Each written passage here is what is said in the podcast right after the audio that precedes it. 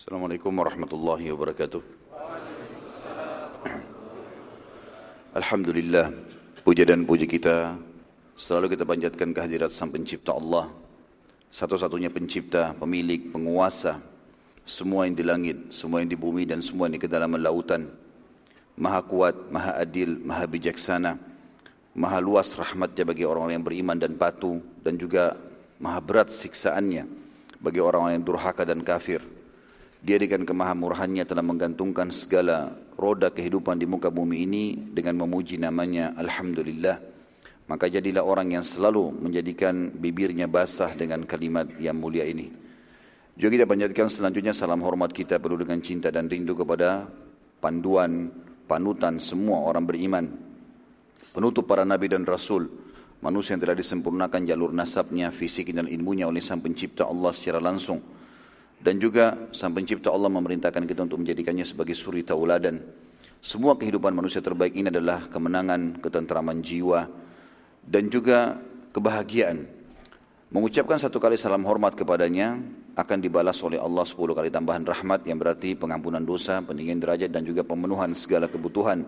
Maka jadilah orang-orang yang selalu mengucapkan salawat dan taslim kepada Nabi besar Muhammad sallallahu alaihi wasallam. Setelah beberapa bulan sempat terputus kajian kita karena satu dan dua hal dari teman-teman Masjid Istiqomah dan Alhamdulillah kita bisa melanjutkannya pada hari ini siang ini sampai menjelang asar insya Allah dan nanti malam juga maghrib sampai menjelang jam 8 malam dan insya Allah kita lanjutkan besok pagi juga untuk menyelesaikan uh, sisa daripada kajian sirah kita. Terakhir sekali saudara kusiman kita sudah membahas perang Hunain dan pada penutupan saya sempat mengatakan kita akan menjelaskan eh, pelajaran-pelajaran yang bisa diambil dari perang Hunain dan ini sekaligus tentu menjelaskan tentang eh, kejadian-kejadian atau hal-hal yang berhubungan dengan masalah uh, peperangan Nabi SAW sebelumnya, perang Makkah, pembebasan kota Makkah, kemudian perang Taif atau Taif yang datang setelah perang Hunain itu. Pelajaran pertama saudaraku iman yang bisa diambil dari perang Hunain dan ini tentu melengkapkan bahasan sebelumnya. Pada kesempatan ini kita akan bahas perang Tabuk yang terjadi pada tahun 9 Hijriah. Tapi ini sisa bahasan kita dari perang Hunain sudah panjang lebar kita paparkan pada pertemuan yang sebelumnya. Pelajaran yang pertama adalah janji Allah benar dan tidak mungkin luput sebab Allah Subhanahu wa taala telah berfirman dalam banyak ayatnya di antaranya A'udzu billahi minasyaitonir rajim. Innallaha la yukhliful mi'ad. Dalam ayat lain, "Wa man asdaqu minallahi qila." Allah tidak akan pernah memungkiri janji-janjinya dan juga Allah siapakah yang lebih jujur daripada Allah dari sisi pernyataan.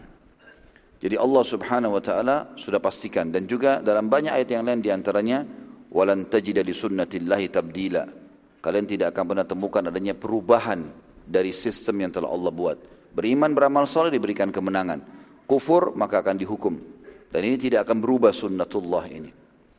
Maka janji Allah benar. Setelah kesusahan yang menimpa kaum muslimin di Mekah selama 13 tahun. Yang jadi pengikut baginda Nabi SAW dalam buku-buku sejarah dikatakan 153 orang. Itu pun 83 orang hijrah ke Ethiopia sampai perang Khaybar. Baru kembali ke Madinah. Jadi kurang lebih sampai tahun 5 Hijriah baru kembali ke Madinah. Yang beriman pada Nabi SAW tinggal di Mekah hanya 70 orang. Itu pun dengan siksaan, dengan hinaan dan segala macam hal. Sampai akhirnya terjadilah hijrah yang mulia ke Madinah tahun uh, di awal tahun Hijriah. Masih tahun pertama Nabi SAW hijrah ke Madinah. Maka sudah mulai ada upaya Nabi SAW mengembangkan agama Islam ini dengan mendirikan sebuah negara di Madinah dengan sistem yang uh, nabawi atau mengikuti sistem yang Nabi SAW terima uh, dari wahyu kemudian dikatakan sistem nabawiyah atau Nabi SAW yang memimpin sendiri.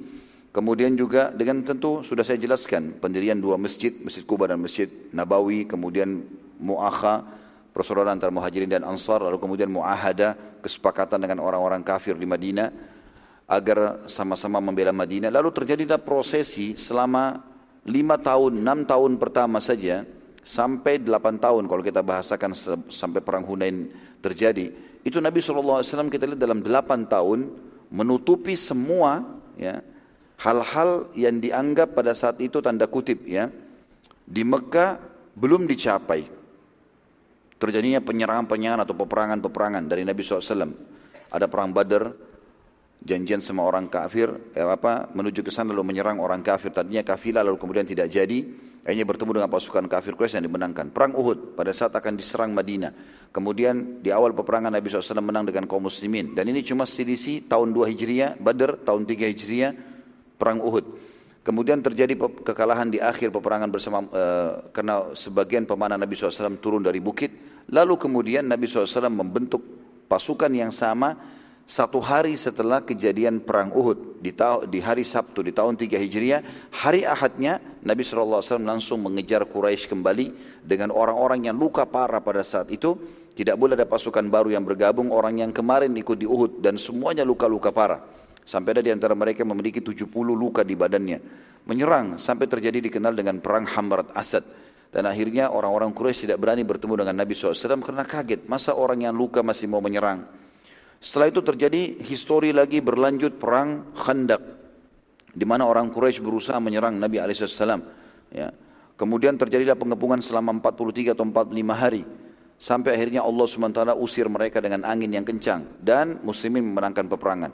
Kita lihat setelah peperangan Ahzab atau perang Khandak ini dalam surah Al-Ahzab Allah sebutkan surah nomor 33 Allah Subhanahu wa taala memerintahkan Nabi SAW menyapu bersih menyisir semua suku Arab dan suku Yahudi atau orang-orang Yahudi yang berusaha untuk ikut di perang Ahzab. Maka dari prosesi tahun 5 Hijriah itu, perang Khandak sampai terjadinya pembebasan kota Mekah di tahun 8 Hijriah dan juga uh, perang Hunain dan perang Taif ini, kita lihat di situ Nabi SAW setiap dua setiap dua bulan sekali, ya, kalau ditarik secara tang, uh, uh, akumulasi semuanya, setiap dua bulan sekali pasti ada jihad. Terus Nabi SAW menghukum suku-suku yang berusaha mengganggu Nabi SAW dan dalam prosesi penyerangan-penyerangan itu Nabi SAW juga melakukan umrah qadha gitu kan? masuk ke Mekah dengan kemuliaan setelah di Hudaybiyah ditahan. Kemudian juga Nabi SAW menyerang Mekah karena terjadi pengkhianatan oleh orang Quraisy atau sekutu Quraisy ya pada saat itu. Sampai akhirnya Nabi SAW berhasil melakukan Mekah tanpa perlawanan dan menyerang kota Taif Sebelum menyerang kota Taif terjadi perang Hunain yang jadi bahasan kita pada pertemuan sebelumnya. Tapi kalau kita rentet histori semua, termasuk nanti perang Tabuk yang akan kita bahas, dan sampai akhirnya Nabi SAW meninggal dunia seluruh jazirah Arab termasuk Islam, ini semua rentetan yang kita lihat 13 tahun masa himpin di Mekah diganti oleh Allah SWT dengan 10 tahun di Madinah masa ekspansi dan penguasaan Islam. Jadi janji Allah tidak akan luput. Cuma butuh kesabaran. Butuh kesabaran dalam berdakwah, dalam menyampaikan kebenaran, dalam menyampaikan agama dan tidak akan mungkin berubah. Agama Islam agama yang benar. Al-Islam ya'lu wa la yu'la. Islam itu selalu unggul dan tidak akan pernah ada yang mengunggulinya. Tidak akan pernah berubah syariat Allah Subhanahu wa taala. Yang berubah adalah kitanya, para pengikut dan penganutnya yang kadang-kadang memiliki pemikiran-pemikiran yang keluar dari wahyu sehingga akhirnya membuat ada perubahan wajah sebenarnya atau perubahan penampilan tapi sebenarnya dia bukan menggambarkan Islam dia menggambarkan tentang diri dia sendiri. Sementara Islam tidak akan pernah berubah. Ini pelajaran pertama yang harus kita ambil teman-teman sekalian. Jadi janji Allah tidak akan luput sebagaimana kita lihat dalam kehidupan Nabi SAW yang kedua setiap muslim harus ikhtiar. Betul poin pertama janji Allah benar. Orang mukmin akan menang orang mukmin akan bahagia orang mukmin akan begini dan begitu. Betul dan pernah saya sebutkan di sini teman-teman sekalian dalil-dalil syariah ada 17 manfaat menjadi orang soleh. Ayat-ayat Al-Quran semuanya. Diberikan rezeki, diberikan keturunan, diberikan kemenangan, diberikan kepemimpinan. Banyak manfaatnya. Tapi ini butuh ikhtiar. Ini butuh ikhtiar. Nabi SAW dijanji kemenangan. Perang Khaybar dijanjikan kemenangan. Kemudian waktu perang dari Hudaybiyah. Kemudian pembebasan kota Mekah dijanjikan. Ya. Peperangan Hunain setelahnya dijanjikan kemenangan. Nabi SAW pulang dari kesepakatan Hudaybiyah masih membentuk pasukan di Madinah. Dan kemudian menyerang Khaybar. Itu pun mengepung Khaybar 40 hari sekian, 43 hari mengepung benteng pertama Khaybar belum bisa ditembus. Dan tangan Nabi SAW, jari kelingking beliau itu sempat dikena anak panah Yahudi. Sahabat sempat kelaparan. Sampai-sampai akhirnya mereka menangkap keledai lalu mereka memasaknya. Yang keluarlah hukum pengharaman keledai yang hidup bersama manusia, ya, keledai yang berwarna coklat atau abu-abu. Ya, beda dengan zebra yang dasarnya halal. Maka terjadilah pengharaman tersebut. Dan Nabi SAW juga haramkan semua yang bertaring. Karena sahabat kelaparan, akhirnya mereka mau makan. Terjadi cobaan-cobaan. Tapi akhirnya menang. Cuma ada ikhtiar itu. Artinya teman-teman sekalian kita kalau lalui dunia ini dengan sakit, dengan cobaan, gangguan orang, ada kesalahan kita lalu kita meminta maaf atau kita benar kita memaafkan, itu sistem kehidupan. Tapi ujung-ujungnya orang beriman pasti menang, gitu kan? Yang penting dia di rel yang benar. Maka butuh ikhtiar. Nabi SAW ikhtiar, walaupun sudah janjikan kemenangan. Ya, tetap ikhtiar. Beberapa peperangan Nabi SAW digambarkan beliau kadang bahkan beristihad dalam strategi perang. Seperti kasus waktu perang Badar, kalau masih ingat kita review beberapa bahasan kita yang sebelumnya, bagaimana Nabi SAW sempat meletakkan pasukan di tengah-tengah lokasi perang Badar, yang akhirnya terjadi kecamuk perang. Lalu ada beberapa sahabat datang mengatakan, wahai Rasulullah, kami ingin bertanya, apakah ini anda meletakkan pasukan di tengah-tengah lokasi medan perang ini? Uh, wahyu sehingga kami tidak bisa lagi mengubahnya atau istihad dari anda. Kata Nabi SAW, ini istihad dari saya, strategi perang. Kata Nabi SAW, bisakah kami berikan masukan ya Rasulullah? Kami punya pengalaman dalam peperangan. Kata Nabi SAW, baiklah. Kata beberapa sahabat dari Ansar, bagaimana kalau pasukan kita tarik mundur sampai ke dekat sumur, sehingga e, pasukan bisa minum kalau haus, musuh juga kalau mau menyerang, kita punya benteng di bagian belakang kita tidak bisa serang dari belakang. Banyak hal yang dilakukan. Lalu Nabi SAW mengatakan pendapat yang baik. Beliau terima masukan itu, gitu kan? Jadi memang ada istihad, ada upaya, gitu kan? Istihad ini bisa benar, bisa salah. Maka ini juga termasuk yang diambil pelajaran. Ada ikhtiar-ikhtiar, yang penting ikhtiar kita benar sesuai dengan agama Allah Subhanahu wa taala. Ini pelajaran penting. Pelajaran yang ketiga, teman-teman sekalian, haramnya lari dari kancah peperangan. Tidak boleh. Ini termasuk dosa besar. Dan ini terjadi di perang Hunain. Waktu pasukan Khalid bin Walid, kalau masih ingat dengan Bani Aslam, atau Bani Sulaim, maaf, Bani Sulaim, waktu Nabi SAW mau menyerang Mekah, ada Bani Sulaim seribu orang semua penunggang kuda, ikut bersama pasukan muslimin. Tembus Mekah, mereka tetap utuh, tidak ada yang mati. Kemudian waktu menyerang suku uh, suku Hawazim di perang Hunain. Hunain sebuah lembah antara Mekah sama Taif. Waktu diserang uh, menyerang ke sana, Nabi SAW suruh uh, suku uh, Sulaim ini bersama Khalid bin Walid turun duluan di lembah Hunain. Ternyata di bawah sudah diserang tiba-tiba, akhirnya Khalid bin Walid pun luka seluruh tubuhnya dan sempat pingsan. Radhiyallahu anhu, beberapa suku Sulaim jadi korban dan kocar-kacir pasukan muslimin pada lari. Sampai Nabi SAW waktu turun di lembah Hunain, menemukan tidak ada orang. Yang ada tinggal korban-korban para sahabat yang lainnya pada lari. Beberapa buku sejarah menjelaskan ada di antara sahabat yang baru masuk Islam, mu'allaf, sekitar 2000 orang jumlah mereka. Karena pasukan muslimin dari Madinah 10 ribu, ini 2 ribu. 2 ribu ini ada yang lari sampai sudah mendekati Mekah. Karena mereka belum terbiasa dengan peperangan. Maka Nabi SAW tetap kokoh waktu itu di Hunain dengan 100 orang saja. Sampai turun Jibril AS menyampaikan kalau 100 orang ini dijamin rezekinya. Di dunia dan juga di surga dijamin masuk surga 100 orang tersebut ya. Dan ini tentu sahabat-sahabat yang berkumpul sahabat-sahabat mulia Abu Bakar, Umar, Uthman, Ali, e, beberapa sahabat-sahabat Nabi yang lain semuanya banyak yang berkumpul pada saat itu. Di situ termasuk Muawiyah bin Abi Sufyan, ya, e, Harith bin Nu'man dan beberapa ridwanullah alaihim sahabat Nabi yang mulia ini tetap mereka di sana. Dan ini pelajaran teman-teman sekalian. Ternyata orang-orang yang lari dari kancah peperangan itu dihardik, disalahkan. Dan Nabi SAW mengatakan tujuh induk dosa besar, syirik, sihir, durhaka sama orang tua, ya kemudian lari dari kancah peperangan di antaranya. Jadi nggak boleh. Orang muslim kalau masuk di medan perang, maka kasusnya cuma dua. Target pertama mati syahid. Dan kalau mati semua pasukan tidak ada kekalahan namanya. Itu menang. Karena itu targetnya. Mati, mati syahid masuk surga. Atau mereka bawa kemenangan pada saat pulang. Tidak ada lagi yang lainnya gitu. Maka ini hukumnya tidak boleh teman-teman sekalian. Ini juga pelajaran dari Hunain. Pelajaran yang keempat, tidak boleh mentashmit atau mensyamata adu, musuh. Tidak boleh menganggap remeh musuh. Karena waktu itu jumlah muslimin itu 12 ribu. Jumlah pasukan suku Hawazim 12 ribu. Belum pernah selama peperangan muslimin sebelumnya, jumlah berimbang seperti ini, belum pernah. Di perang Badar kita tahu 314 lawan 1000. Di perang Uhud 700 lawan 3000, gitu kan. Di perang Khandak itu 1000 sahabat di Khandak itu melawan 10.000. Kan? Kemudian di perang Khaybar, menyerang Khaybar pada saat itu pasukan muslimin 1400 orang. Khaybar berisi 10.000 pasukan Yahudi. Selalu jumlahnya tidak berimbang, gitu kan. Selalu mereka lebih banyak. Gitu. Waktu penyerangan kota Mekah, 10 ribu pasukan muslimin keluar. Mekah itu terdiri dari kurang lebih 200 ribu penduduk pada saat itu. Pasukannya mereka besar sekali, puluhan ribu orang. Tapi juga muslimin menang. Nah di perang Hunain, rupanya berimbang karena 10 ribu tetap utuh pasukan muslimin, tidak ada yang korban. Kemudian ada 2, 2 ribu mu'allah baru datang 12 ribu. Semua sahabat waktu itu umumnya ya, umumnya e, tanda kutip, bukan semuanya tapi umumnya mereka menganggap Bukan niat sombong, tapi sampai Abu Bakar pun dikatakan, saya sudah sebutkan riwayatnya pada benar mengatakan ya Rasulullah, kita tidak akan dikalahkan dengan jumlah seperti ini, karena belum pernah pasukan seperti ini. Statement ini saja yang banyak disampaikan oleh para sahabat. Merasa bangga dengan jumlah yang banyak dan musuh tidak akan kalahkan. Sudah masuk dalam istilah syamata.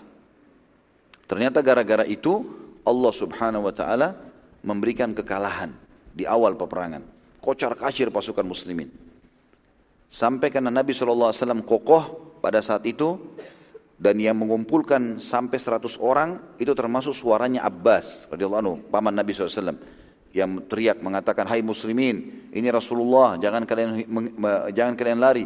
Tetap aja banyak yang lari lalu Nabi SAW mengatakan panggil mereka. Bilang hai ahlus syajarah mana orang yang membayat di bawah pohon? Pada saat terjadi kesepakatan Hudaybiyah. Lalu kemudian berkumpullah 100 sahabat karena Nabi SAW tetap kokoh dengan 100 orang itu sampai akhirnya berhasil mengalahkan 12 ribu pasukan e, memukul-mukul pasukan Hawazim dan itu disebabkan juga karena turunnya malaikat. Ya, dan saya sudah ceritakan bagaimana prosesnya turunnya malaikat di lembah Hunain.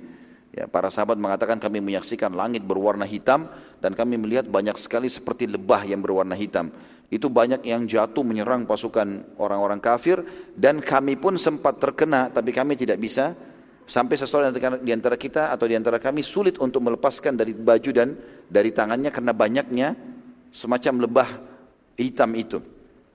Tapi orang-orang kafir melihat itu bukan lebah, mereka melihat itu adalah pasukan yang berwarna putih dan itu diceritakan oleh beberapa orang-orang suku Hawazim yang akhirnya masuk Islam setelah kekalahan mereka. Ringkas cerita tentunya pada saat itu Nabi Alaihissalam akhirnya diberikan bantuan oleh Allah SWT dengan uh, dengan kekuatan, tapi setelah kokoh dan sabar.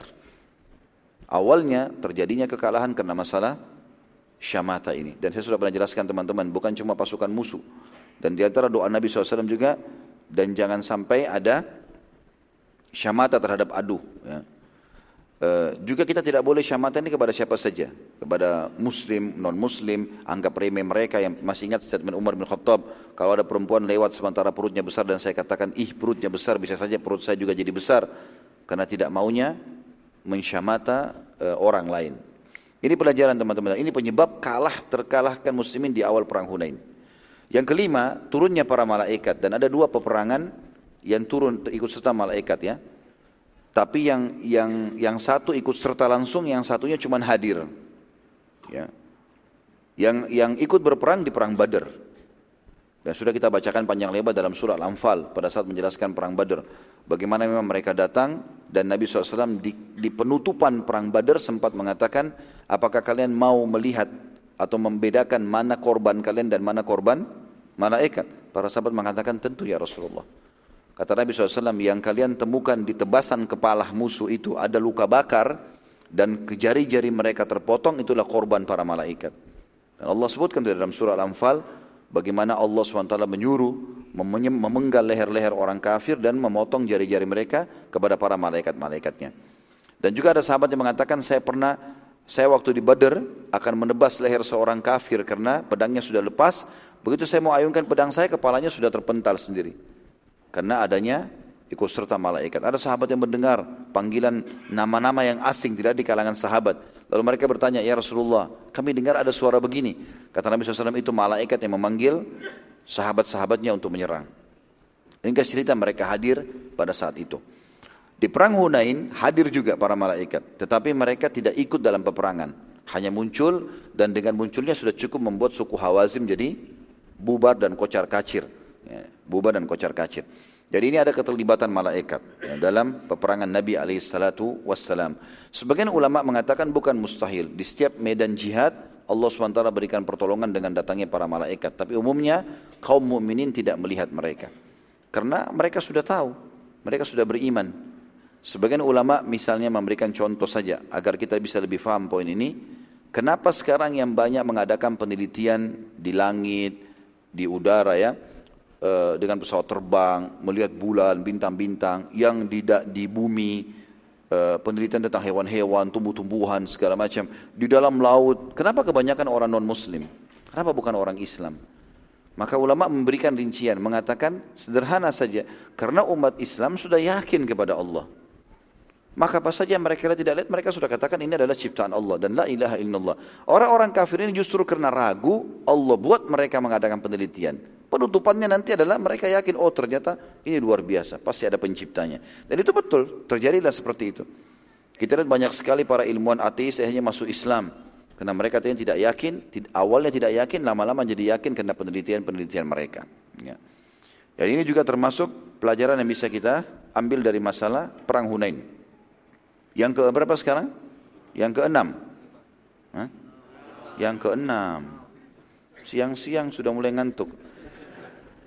Baik, yang keenam. Afwan, cuma bercanda tadi ya. Yang keenam adalah halalnya ghanimah. Ya. Dan itu merupakan hak muslimin.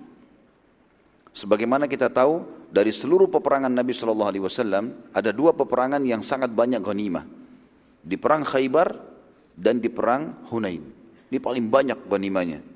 Di perang Hunain itu seluruh suku Hawazim perempuannya, orang tuanya dan anak-anaknya semuanya jadi ghanimah.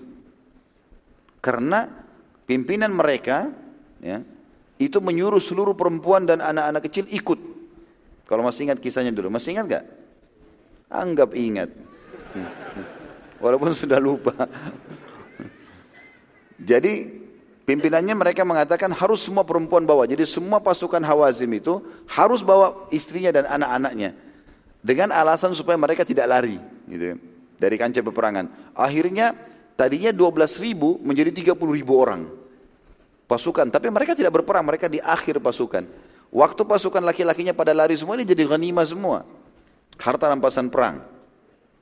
Kemudian juga termasuk unta, emas-emas mereka semuanya ya harta kaum, uh, waktu itu kaum musyrikin semua direbut oleh kaum muslimin dan itu banyak sekali.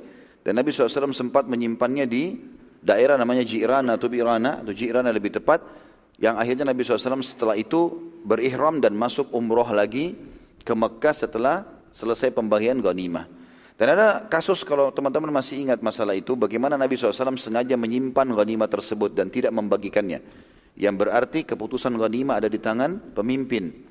Maka Nabi SAW tidak bagi, sengaja. Menunggu kurang lebih 10 hari. Dengan harapan orang-orang e, suku Hawazim ini yang sudah kalah dalam peperangan, mereka berlindung di benteng-benteng Taif mereka. Dan Nabi SAW sempat mengepung kota Taif. Kemudian Allah belum izinkan untuk dibuka. Nabi SAW berharap mereka datang. Minta kembali e, apa namanya keluarga mereka, anak-anak mereka, harta mereka, minta. Dan mereka masuk Islam. Tapi Nabi SAW tunggu lama, nggak datang-datang. Maka Nabi SAW membagi-bagi pada saat itu. Dibagilah semua ghanimah ini. Termasuk bagi para mu'allaf yang baru masuk Islam. Dari orang-orang badui.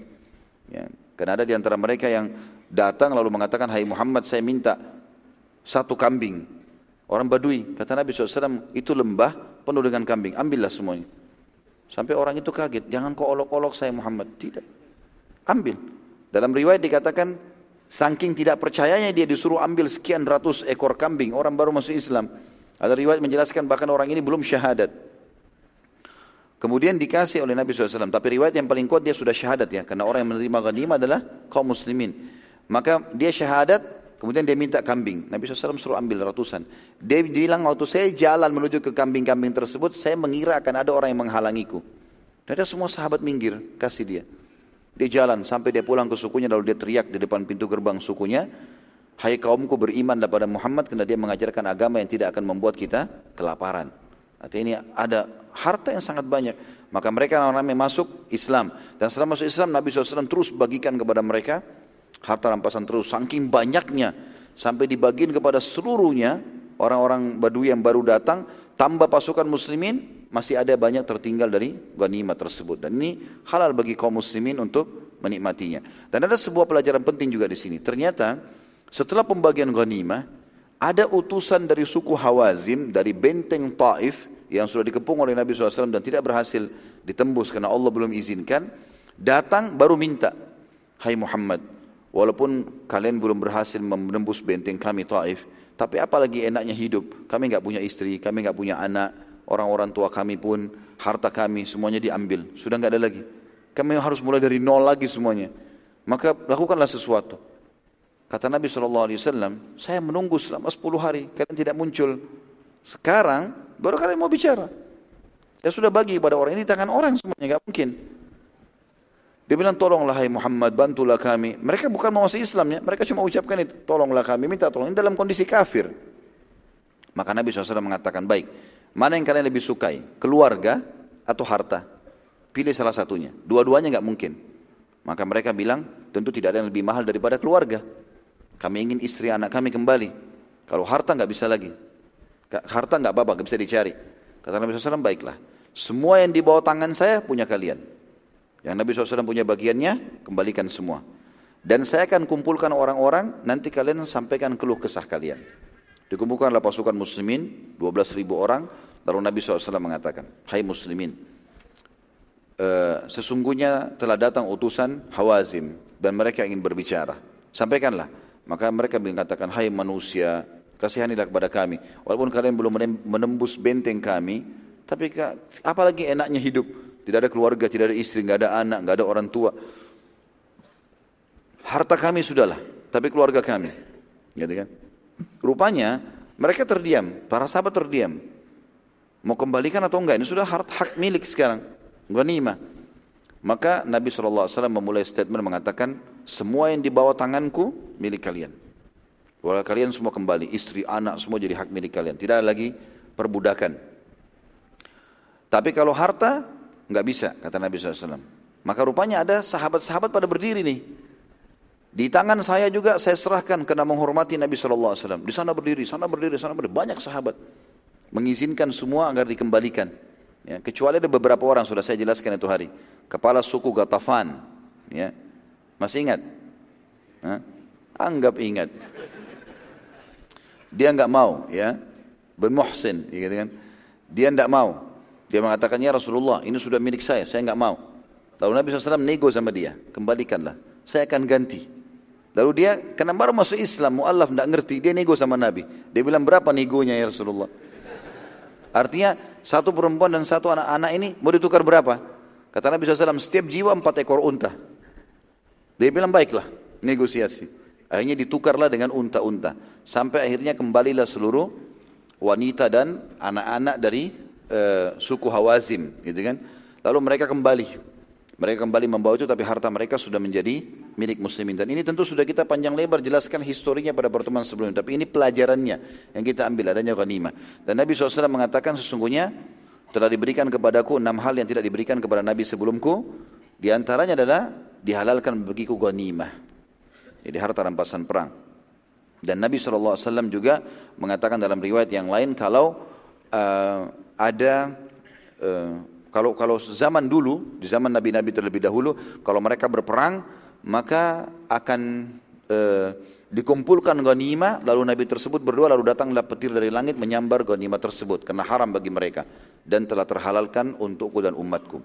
Jadi ini semua pelajaran-pelajaran yang kita ambil. Pelajaran selanjutnya yang ketujuh adalah ya, belum diizinkannya Nabi SAW membebaskan kota Taif dan ini menandakan kemenangan full memang dari Allah Subhanahu Wa Taala.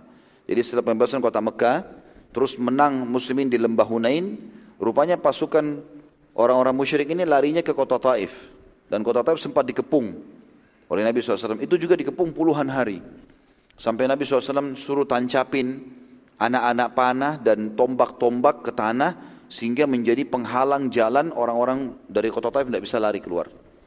Tapi rupanya mereka punya perbekalan makanan banyak di dalam. Akhirnya Allah SWT menjelaskan dalam Al-Quran kalau Allah belum mengizinkan untuk membuka kota Taif. Maka Nabi SAW pun pulang. Ada sahabat yang sempat semangat karena dari waktu di lembah Hunain mereka lari, sekarang mereka kembali lagi, ya Rasulullah izinkan kami menyerang. Kata Nabi SAW percuma, Allah belum izinkan, sudah turun ayat, jangan, tidak usah diserang. Tapi mereka tetap saja mengatakan, coba ya Rasulullah kami ingin dapat. Nabi bilang silakan, tapi tidak akan bisa tembus.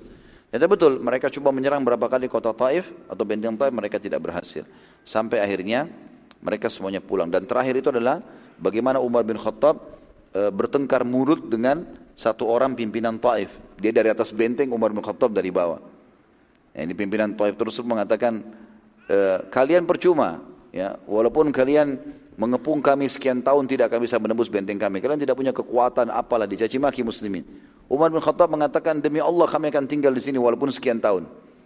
Ya, kalian hanya seperti biawak yang tahu sembunyi di lubangnya. Nah mendengar statement tersebut rupanya Abu Bakar mendengar Nabi SAW mengatakan telah turun wahyu melarang kita. Ini nggak bisa dibuka Taif. Maka oh Abu Bakar pun datang kepada Umar mengatakan Hai Umar berhentilah dari perdebatanmu itu karena sudah turun wahyu. Kita disuruh pulang. Lalu kata Umar, apakah ini untuk engkau dengar dari Nabi SAW? Kata Abu Bakar, iya. Maka Umar pun akhirnya memberhentikan dan pulang bersama kaum muslimin. Ini pelajaran-pelajaran teman-teman sekalian dan tentu saja sejarah tidak akan pernah bisa didustakan. Gitu kan? Kemenangan muslimin sudah kelihatan depan mata dan akan terjadi bila kita kembali kepada agama kita. Kita masuk sekarang teman-teman sekalian ke perang Tabuk. Tepatnya terjadi di bulan Rajab tahun 9 Hijriah. Setelah pulang dari perang Hunain, tiba di Madinah, alaihissalam, beliau pun ingin menunjukkan kekuatan Islam dan kejayaan Islam serta menyebarkan menyebarluaskan agama Allah ini. Jadi Jazirah Arab sudah dianggap selesai. Khaybar sudah takluk, Yahudi sudah kalah, Mekah juga sudah takluk. Ini dua kekuatan Jazirah Arab pada saat itu yang berkuasa. Ditaklukkan maka Nabi SAW menganggap sudah selesai. Maka Nabi SAW setelah itu menerima utusan-utusan para suku Arab dan mereka semuanya banyak masuk Islam dan Nabi SAW langsung pada saat itu menyusun pasukan. Jadi kita lihat ya, bagaimana baginda Nabi SAW sangat memuliakan jihad ini. Seperti tidak ada waktu untuk istirahat. Baru pulang jihad, jihad lagi, pulang jihad, jihad lagi gitu. Karena memang saat itu ekspansi Islam. Bagaimana di ekspansi Islam, ke seluruh muka bumi ini? Sebagaimana Allah menjelaskan beliau diutus untuk rahmatan lil alamin. Maka Nabi SAW pada saat itu mengiklankan lagi akan menyerang Tabuk. Dan Tabuk ini teman-teman sekalian lokasi yang cukup jauh dari Madinah ya. Dari Madinah mungkin sekarang jaraknya ke Khaybar mungkin sekitar 300 500 kilo lah kalau saya tidak salah sekitar begitu yang jelas wilayah namanya Tabuk dan sekarang masuk di dalam negara Saudi. Nah dulu ini dikuasai oleh Romawi. Jadi ini benteng Romawi yang ada di Jazirah Arab. Nabi SAW ingin menunjukkan kekuatan muslimin. Dan ada dua peperangan Nabi SAW yang beliau juga iklankan resmi. Selama ini Nabi SAW kalau berperang nggak diiklankan resmi. Nabi cuma bilang kita akan jihad, ikutlah. Maka semua sahabat siap-siap. Sahabat juga termasuk orang-orang yang sangat patuh dengan Nabi SAW. Dijelasin mau ke mana, ya sudah. Enggak dijelasin mereka diam. Mereka ikut saja dengan pasukan. Nabi suruh ke kanan, ke kiri, ikut saja. Tapi ada dua peperangan Nabi SAW diiklankan terang-terangan. Perang Khaybar atau menyerang benteng Yahudi. Karena Nabi SAW sudah dijanjikan kemenangan. Dan yang kedua adalah perang Tabuk ini. Ini juga diiklankan resmi oleh Nabi SAW. Tentu ada sebabnya ya. Kalau perang Khaybar untuk menunjukkan bahwasanya Yahudi akan kalah. Dan ayat Al-Quran telah turun. Kalau perang Tabuk karena jaraknya yang sangat jauh. Pada saat itu dan butuh memang pengorbanan kaum muslimin ya agar mereka mempersiapkan diri. Baik, perlu digarisbawahi teman-teman sekalian, jihad yang dikumandangkan oleh Nabi SAW di perang Tabuk ini wajib untuk semua laki-laki muslim. Sebelumnya ada peperangan yang Nabi SAW kasih pilihan. Ada yang dikasih udur. Tapi di perang tabuk ini wajib semuanya ikut. Maka tidak ada udur ini. Untuk tidak, tidak maksudnya Harus ada udur syar'i yang betul-betul baru bisa. Orang buta matanya, ya, Al-Quran dikatakan itu ada orang pincang, ya. Orang yang betul-betul udur, tidak bisa sanggi sama sekali. Ya, kau para kaum wanita, orang tua, dan seterusnya. Ini mungkin anak-anak kecil. Tapi yang lain ini nggak bisa lagi, wajib. Perang tabuk ini teman-teman diberikan nama juga dengan perang usrah atau perang yang sulit ya.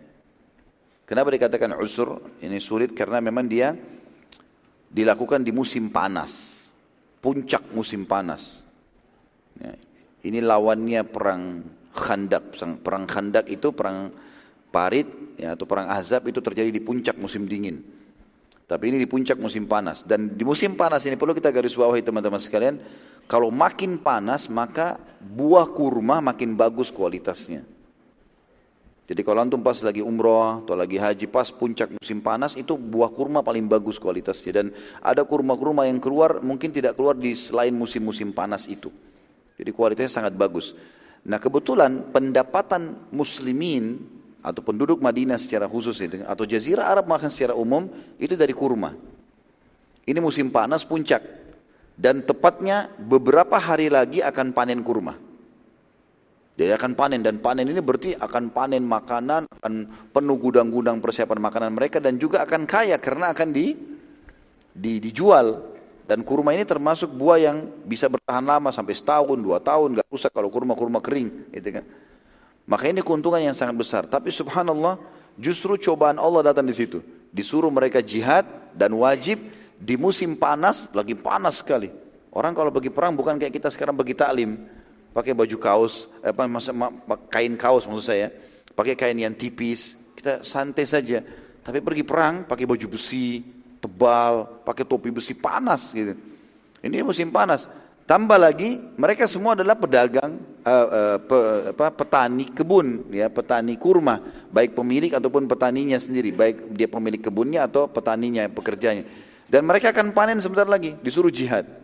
Istri-istri mereka nggak ada yang bisa cabut naik ke atas pohon turunin buah kurma. Ini berarti kalau tidak diambil matang di pohon bisa rusak. Jatuh pun dipungut maka mereka mungkin tidak tahu sortir. Ini kerjanya laki-laki semuanya. Tapi subhanallah pada saat itu memang Allah SWT datangkan cobaannya. Ini sudah puncak mendekati meninggalnya Nabi SAW. Ya, ini terjadi tahun 9 Hijriah.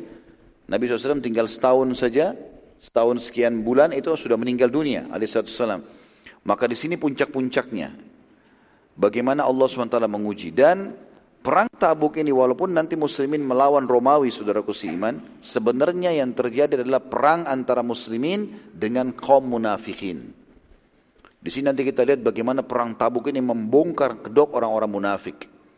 Dan kita juga bisa mengambil pelajaran yang sangat besar bagaimana di tengah-tengah kita, di zaman sekarang pun atau di zaman yang akan datang pun munafik akan selalu ada.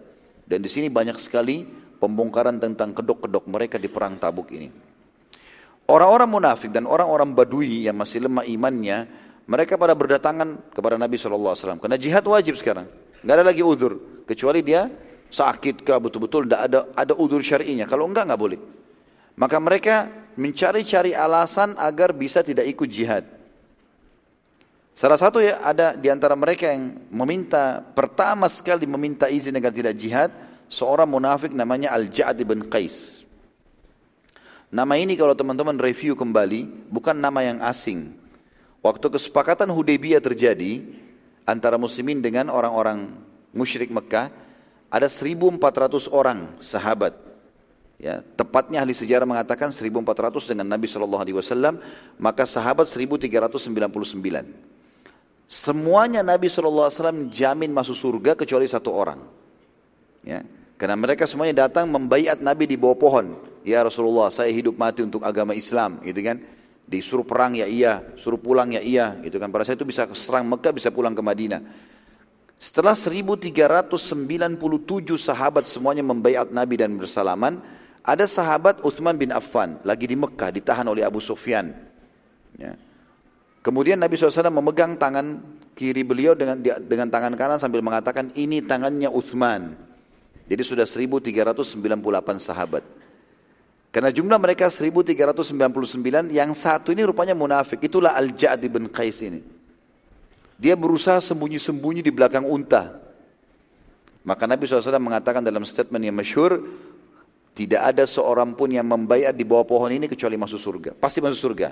Kecuali yang sembunyi di belakang unta merah. Nah itu Al-Ja'ad bin Qais ini.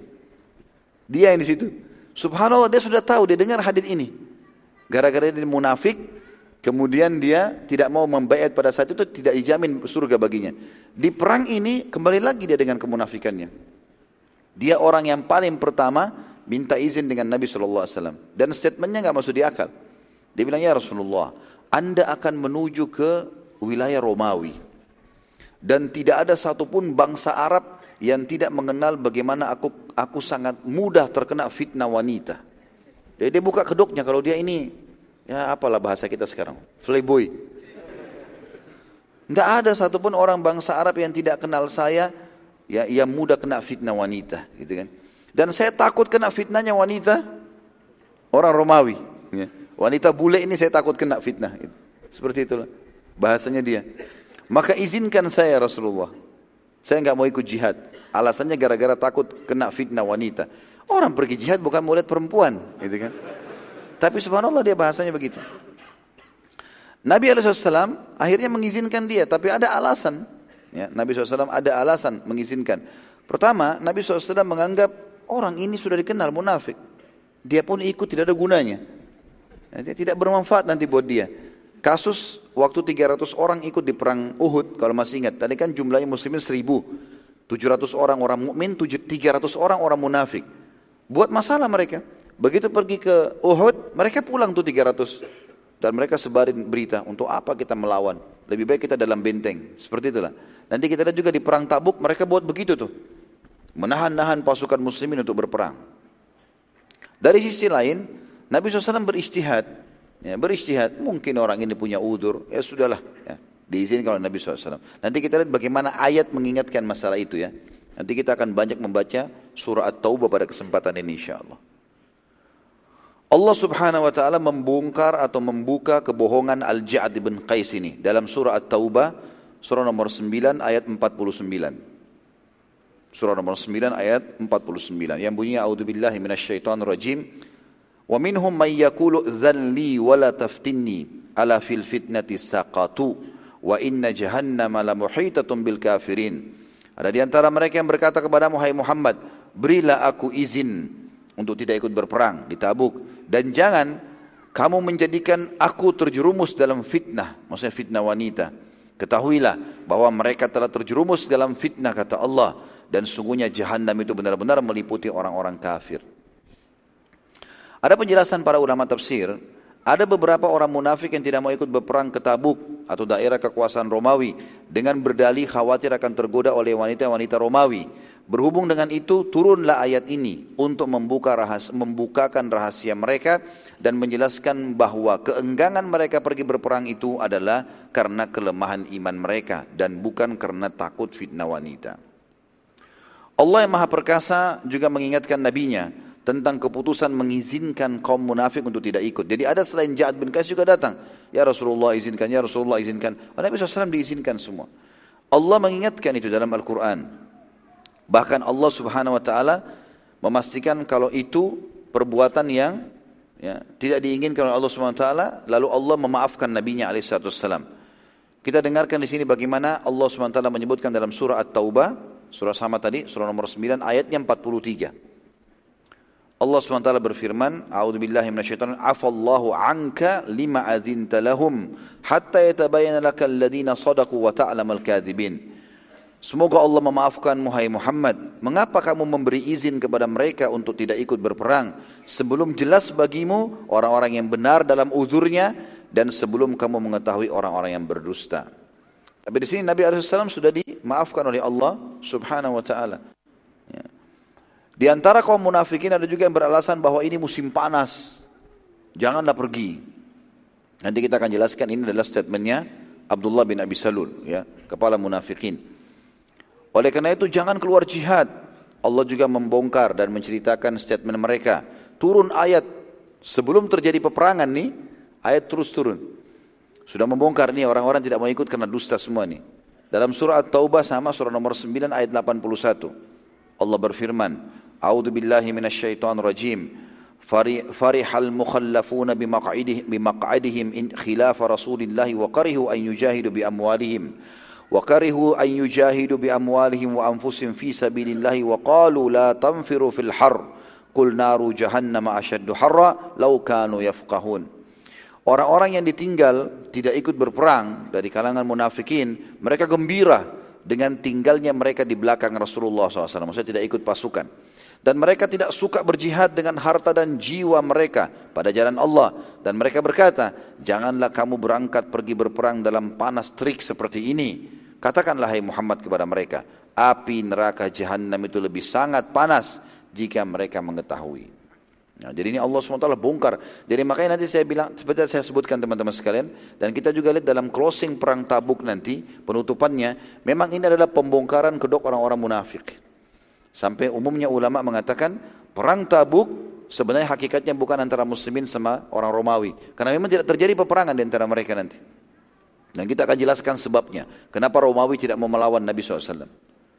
Dan akhirnya di situ terjadilah keributan antara muslimin dengan orang-orang munafik. Dari sisi lain, ada di antara kaum mukminin yang mendatangi Nabi SAW justru terbalik.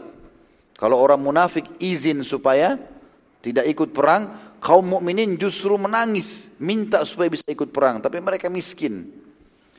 Ada di antara mereka yang sangat miskin, tidak punya kemampuan membiayai diri mereka untuk berangkat jihad. Maka mereka berkata kepada Nabi SAW. Di antaranya ada satu sahabat yang disebutkan dalam buku sejarah, Salim bin Umair radhiyallahu anhu. Ada beberapa sahabat Nabi lain, tapi ini yang paling masyhur disebutkan namanya.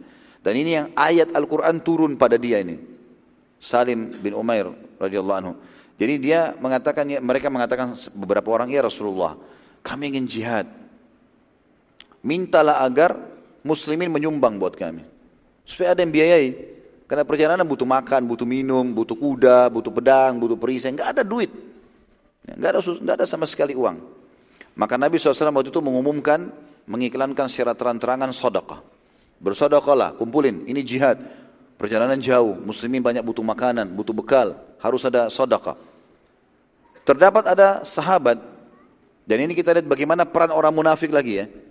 Mereka subhanallah bukan cuma tinggal di rumahnya, hadir dalam majlis Nabi SAW, hadir dalam peperangan Nabi SAW, pergi bersama dengan hajinya dan umrahnya Nabi SAW. Jadi mereka hadir, tapi ini connect satu sama yang lain nih. Ini menginformasikan teman-teman yang di sana. Lalu mereka ngatur strategi untuk mencari kesalahan muslimin. Ini sudah terjadi di zaman dulu. Jadi jangan heran kalau sekarang cari macam-macam untuk umat Islam jadi bentrok ini, itu sudah biasa. Ciri orang munafik dari dulu itu. Di sini dikatakan Waktu Nabi SAW bilang sadaqalah, ada satu sahabat bawa harta yang banyak. Tapi di dalam riwayatnya tidak disebutkan namanya. Saya, saya tidak temukan ya, mungkin keterbatasan ilmu saya. Maka dia membawa harta yang banyak, saking beratnya sampai susah dia mengangkatnya, ditaruh di kain yang besar. Langsung ditaruh di depan Nabi SAW, ya Rasulullah ini sadaqah. Ini orang pertama bersadaqah waktu itu. Ternyata di majelis Nabi ada orang munafik. Apa mereka bilang? Oh ria ini. Padahal mereka sendiri tidak bersodokah gitu. Mereka nggak ada andilnya. Begitu lihat orang, oh ria. Begitu masjid lagi dibangun, ada penyumbang fulan fulan, ria. Dia sendiri nggak masukin uang. Hah? Ada nggak begitu sekarang? Nggak ada. Masa? Ada banyak. Mudah-mudahan tidak ada yang hadir. Kalau di majelis Rasulullah aja hadir, apakah di majelis kita gitu ya? Tapi insya Allah tidak ada tuh. Yang jelas pada saat itu teman-teman sekalian, dibilang ria dan mereka sebarin gosip itu di majelisnya Nabi itu. Ria, ria, ria, ria. Jadi kena, ini sahabat ini nyumbang baik-baik. Rupanya setelah sahabat itu ada sahabat satu lagi datang, miskin, nggak punya apa-apa. Dia cuma bawa satu keranjang kecil, satu uh, sa kurma. Gitu kan? Ya mungkin dua setengah kilo kurma dibawa sama dia. Ditaruh. Begitu disumbang, iya Rasulullah, ini cuma ini yang saya bisa bilang. Yang paling pertama nyeletuk munafik lagi. Mau bikin apa satu sak kurma? Apa gunanya? Gitu. Untuk pasukan yang banyak. Ini statement itu dibuang. Lemparin. Diolok-olok kaum muslimin. Dan itu terjadi. Sama sekarang di media keluar olok ini, olok itu. Salah semua umat Islam. Apa saja? Bangun masjid ini salah, pengajian ini salah, itu salah. Oh, dibuat masalah terus. Gitu. Itu terjadi. Ini di depan Nabi SAW ini. Orang bawa banyak, ria. Orang bawa sedikit, ah, bisa cukup. Nah. Allah subhanahu wa ta'ala membongkar kedok mereka. Dalam surah At-Taubah masih sama. Surah nomor 9 ayat 79. Ayat demi ayat ini terus. ya Menjelaskan kepada kita. Jadi pembongkaran kedok yang massal ini luar biasa. Nanti kita lihat juga setelah pulang dari perang tabuk. Nabi SAW akhirnya secara terang-terangan di masjid. Beliau. Siapa yang saya sebut namanya berdiri. Itu berarti munafik. Nabi sebut. Fulan berdiri, fulan berdiri, fulan berdiri. Terbongkar semua kedoknya. Nanti setelah selesai itu. Tapi ini masih dalam proses perang tabuk. At-Taubah ayat 79 berbunyi A'udzubillahi minasyaitonir rajim alladzina yalmizuna al-mutawwi'ina minal mu'minina fis sadaqati walladzina la yajiduna illa juhdahum fayaskharuna minhum. Sakhirallahu minhum walahum adzabun alim. Orang-orang munafik itu adalah orang-orang yang mencelah orang-orang mukmin yang memberi sedekah dengan sukarela. Tadi orang yang membawa sumbangan banyak itu dicela, riak dan mencela orang-orang yang tidak memperoleh untuk disodokahkan selain sekedar kesanggupannya. Sahabat yang kedua. Jelas nggak? Dibuka Al-Qur'annya ya. Kalau buka punya Al-Quran di, di handphonenya dibuka, dilihat. Karena secara letterlet di sini Allah menceritakan kejadian itu subhanallah. Kejadian dua tadi sahabat ini. Dan mereka juga mencela orang-orang yang tidak memperoleh untuk disodokakan selain sekedar kemampuan mereka. Maka orang-orang munafik itu menghina mereka. Allah akan membalas penghinaan mereka itu dan untuk mereka adab yang pedih. Nyata sekali ayat ini turun subhanallah. Ya. Namun karena yang miskin cukup banyak, jadi sudah banyak sahabat yang nyumbang. Ada dua orang, tiga orang, mau ada yang datang, tapi dua orang yang disebutkan dalam ayat tadi. Tapi karena banyak sahabat yang miskin yang mau ikut gitu kan. Maka dan fasilitas jihad besar. Harus ada kuda. Biasanya orang kalau pergi jihad zaman dulu itu bawa dua ekor kuda. Satu kuda yang dia tunggangi, satu kudang cadangan. Atau membawa bekal makanan. Nanti di tengah jalan, misalnya sudah jalan 50-60 kilo, dia turun dari kudanya, kuda yang tadi dia pakai tunggangi, diganti. Ditungga, ditaruh makanan yang yang tadi istirahat itu dipakai sama dia untuk ditunggangi dan seterusnya. Atau kalau mati kudanya ada kuda cadangan. Seperti itu. Ada yang bahkan bawa membawa, membawa banyak. Ada yang bawa un, uh, kambingnya. Ada banyak sahabat yang bawa kambing. 10 ekor, 20 ekor nanti di tengah jalan dipotongin untuk muslimin makan sebagai sedekah. Jadi mereka pergi jihad itu bawa banyak bekal. Nabi SAW akhirnya berkata kepada mereka karena banyaknya orang yang datang minta. Satu dua orang sudah terbantukan, tapi yang lain mau, ya Rasulullah mau jihad. Biayai kami. Maka Nabi SAW mengatakan statement yang masyur, sungguh aku tidak memiliki tunggangan yang bisa membawa kalian. Maka sahabat-sahabat ini pulang dari masjid Nabi keluar menangis. Karena mereka tidak bisa jihad. Allah ceritakan juga dalam surah At-Taubah. Ini semua kejadian Allah buka dalam Al-Quran. Surah nomor 9 ayat 91 sampai 93.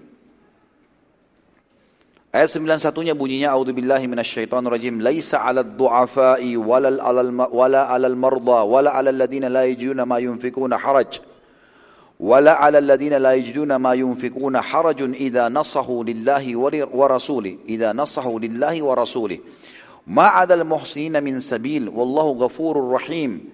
Tidak ada dosa lantaran tidak pergi berjihad atas orang-orang yang lemah, orang-orang sakit, dan atas orang-orang yang tidak memperoleh apa yang akan mereka nafkahkan. Tadi orang miskin ini. Mereka nggak punya bisa biaya hidupnya untuk jihad. Apabila mereka berlaku ikhlas kepada Allah dan Rasulnya, tidak ada jalan sedikit pun untuk menyalahkan orang-orang yang berbuat baik dan Allah Maha Pengampun lagi Maha Penyayang.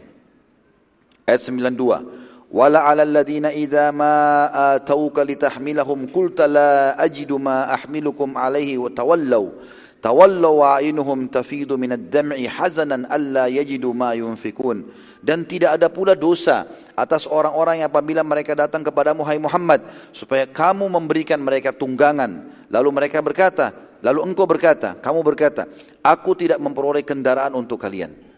Tadi kan ada sahabat begitu. Ya Rasulullah biayai kami. Gak ada lagi, saya nggak punya apa-apa. Rasulullah pun tidak bisa. Sallallahu Alaihi Wasallam. Lalu mereka kembali meninggalkan masjid, sedang mata mereka bercucuran air mata karena kesedihan lantaran mereka tidak memperoleh apa yang mereka nafkahkan atau apa yang akan mereka nafkahkan. Ayat 93-nya, Innamas sabilu 'alal ladina yasta'dzinunaka wa hum agniya radu bi yakunu ma'al khawalifi wa taba Allahu ala qulubihim fahum la ya'lamun. Sesungguhnya jalan untuk menyalahkan atau boleh kita salahkan orang yang tidak ikut jihad hanyalah terhadap orang-orang yang meminta izin kepadamu. Tadi orang-orang munafik itu. Padahal mereka itu adalah orang-orang kaya. Mereka rela berada bersama dengan orang-orang yang tidak ikut berperang dan Allah telah mengunci mati hati mereka. Maka mereka tidak mengetahui akibat perbuatan mereka sendiri. Dengan adanya anjuran Nabi Alaihissalam agar muslimin bersodaka dengan janji pahala yang besar, maka para sahabat mulai berlomba-lomba membawa sodaka mereka untuk mengejar pahala jihad. Karena ayat Al-Quran turun, ya, disuruh jihad bi amwalikum wa anfusikum, bi amwalikum wa anfusikum dengan harta dan jiwa kalian. Dan Nabi Alaihissalam pada saat itu terus saja memotivasi para sahabat bersodakalah ini kesempatan besar ini adalah tanah ini adalah uh, apa namanya tabungan untuk akhirat maka Umar bin Khattab disebutkan dalam riwayat-riwayat yang sahih, riwayat Bukhari Muslim, beliau pun mengatakan jadi sebab ini ini tentu hal yang positif, tidak dilarang dalam agama Islam, bersaing dengan saudara muslim dalam hal yang positif. Umar mengatakan pada saat dengar Nabi kumandangkan sodaka, dia mengatakan hari ini saya akan kalahkan Abu Bakar. Ya. Karena kasusnya dia merasa Abu Bakar selama ini selalu lebih dari dia, dari sisi ibadah. Hari ini saya akan kalahkan Abu Bakar. Sebagian ahli hadis mengatakan Kemungkinan Umar bin Khattab menganggap Abu Bakar belum mendengar penyampaian Nabi masalah sodaka. Atau memang dasarnya Umar membawa harta yang paling banyak menurut dia pada saat itu. Dalam hadis ini dikatakan maka Umar pun akhirnya membawa setengah hartanya. Dan menghadap Nabi SAW lalu mengatakan, Ya Rasulullah ini setengah hartaku. Ya, atau dia katakan, Ya Rasulullah ini sodaka di jalan Allah. Kata Nabi SAW, apa yang kau tinggalkan buat keluargamu? Kata Umar, seperti ini juga. Maksudnya setengah untuk jihad, setengah untuk keluarga. Dalam lama kemudian Abu Bakar muncul, lalu membawa harta. Umar masih melihat. Lalu dikatakan ya Rasulullah ini sedekah di jalan Allah. Kata Nabi SAW, apa yang kau tinggalkan buat keluargamu? Dia mengatakan Allah dan Rasulnya. Artinya semua harta saya saya bawa nih. Kata Umar, mulai hari ini saya sudah tahu saya tidak akan pernah kalahkan Abu Bakar. Tapi hal ini kata sebagian ulama dibolehkan karena dia merasa bukan mau menjatuhkan saudaranya tapi dia mau menyamai pahalanya atau bisa berbuat lebih dari itu tanpa berharap hilang dari saudaranya tadi. Makanya dibolehkan. Ini namanya giptah dalam dalam istilah agama kita. Kita cemburu pada seseorang tapi tidak berharap nikmat itu hilang dari dia. Kita berharap seperti dia atau lebih, itu dibolehkan. Kalau kita berharap hilang dari dia namanya hasad, iri, dengki ini nggak boleh. Nabi SAW masih terus saja memotivasi para sahabat untuk ya bernyumbang, bersedekah, terutama para pedagang-pedagang yang kaya raya. Maka beliau SAW naik atas mimbar, lalu menyampaikan keutamaan sedekah. Lalu beliau SAW bersabda dalam penutupan motivasi tentang sedekahnya, siapa yang mempersiapkan, membiayai, ya, apa saja pasukan usrah ini, maka baginya surga. Sekarang siapa saja yang bersedekah di sini, walaupun belum pergi jihad, sudah dapat surga. Ya. Maka Uthman bin Affan pada saat itu hadir, anak mantu Nabi SAW. Dia pun berdiri sambil mengatakan, Ya Rasulullah, aku sumbangkan 100 ekor kuda. Siap sama seluruh perbekalannya. Jadi mujahidnya datang, naik ke kuda itu, sudah ada, kudanya sudah siap dengan kendi minumannya, airnya, eh, kemudian eh, makanannya bekal untuk ke Tabuk pulang pergi. Begitu juga baju perangnya, pedangnya, perisainya, lengkap, topi besinya, lengkap semua. Mujahid tinggal berperang saja. 100 ekor. Ini besar sekali biayanya. Ya. Maka Nabi SAW pun menerima itu. Dan mengatakan, bagus yang kamu lakukan, hai Uthman. Rupanya Nabi SAW masih bilang, siapa lagi yang mau membiayai pasukan Usra, maka dia akan masuk surga. Uthman tadi pikir 100 kuda sudah cukup. Nabi SAW bilang, lalu dia mengatakannya Rasulullah, kalau gitu saya sumbang lagi 100 kuda, lengkap dengan semua perbekalannya untuk 100 mujahid. Kata Nabi SAW, bagus yang kau kerjakan, hai Uthman. Siapa lagi yang mau menyumbang? Masih dimotivasi. Uthman bilang lagi yang ketiga kali, ya Rasulullah 100 lagi. 300 ekor. Nabi bilang, bagus. Siapa lagi? Terus, sampai 10 kali. Waktu Nabi SAW ulangi yang ke-10, Uthman bilang, ya Rasulullah, kuda saya jumlahnya 990 ekor. Saya akan genapkan seribu dengan 10 ekor unta. Maka saya menyumbang ya Rasulullah yang terakhir itu 90 ekor kuda berikut 10 ekor unta. Maka Nabi SAW mengatakan bagus yang kau kerjakan.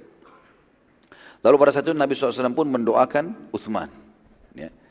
Dan Nabi SAW mengatakan dengan doa yang masyhur, sungguh ya, ya Allah luaskan rezekinya Uthman, ya, uh, angkatlah permasalahan dari hidupnya. Banyak doa-doa Nabi SAW, tapi yang penutupnya kata Nabi SAW, sungguh tidak akan ada lagi yang membahayakan apa pun Uthman setelah apa yang dilakukan pada hari ini. Ya. Pada saat itu Nabi SAW juga sempat menyampaikan dalam riwayat yang lain, ada satu sumur di Madinah dibutuhkan untuk minum. Kaum muslimin butuh untuk minum supaya mujahidin bisa isi. Di rumah mereka nggak cukup, gitu kan. Sumur di Madinah waktu itu cuma ada beberapa. Punya Yahudi. Yahudi ini rupanya dia tahu muslimin butuh karena dia tidak mau muslimin pergi berperang, maka dia jual mahal.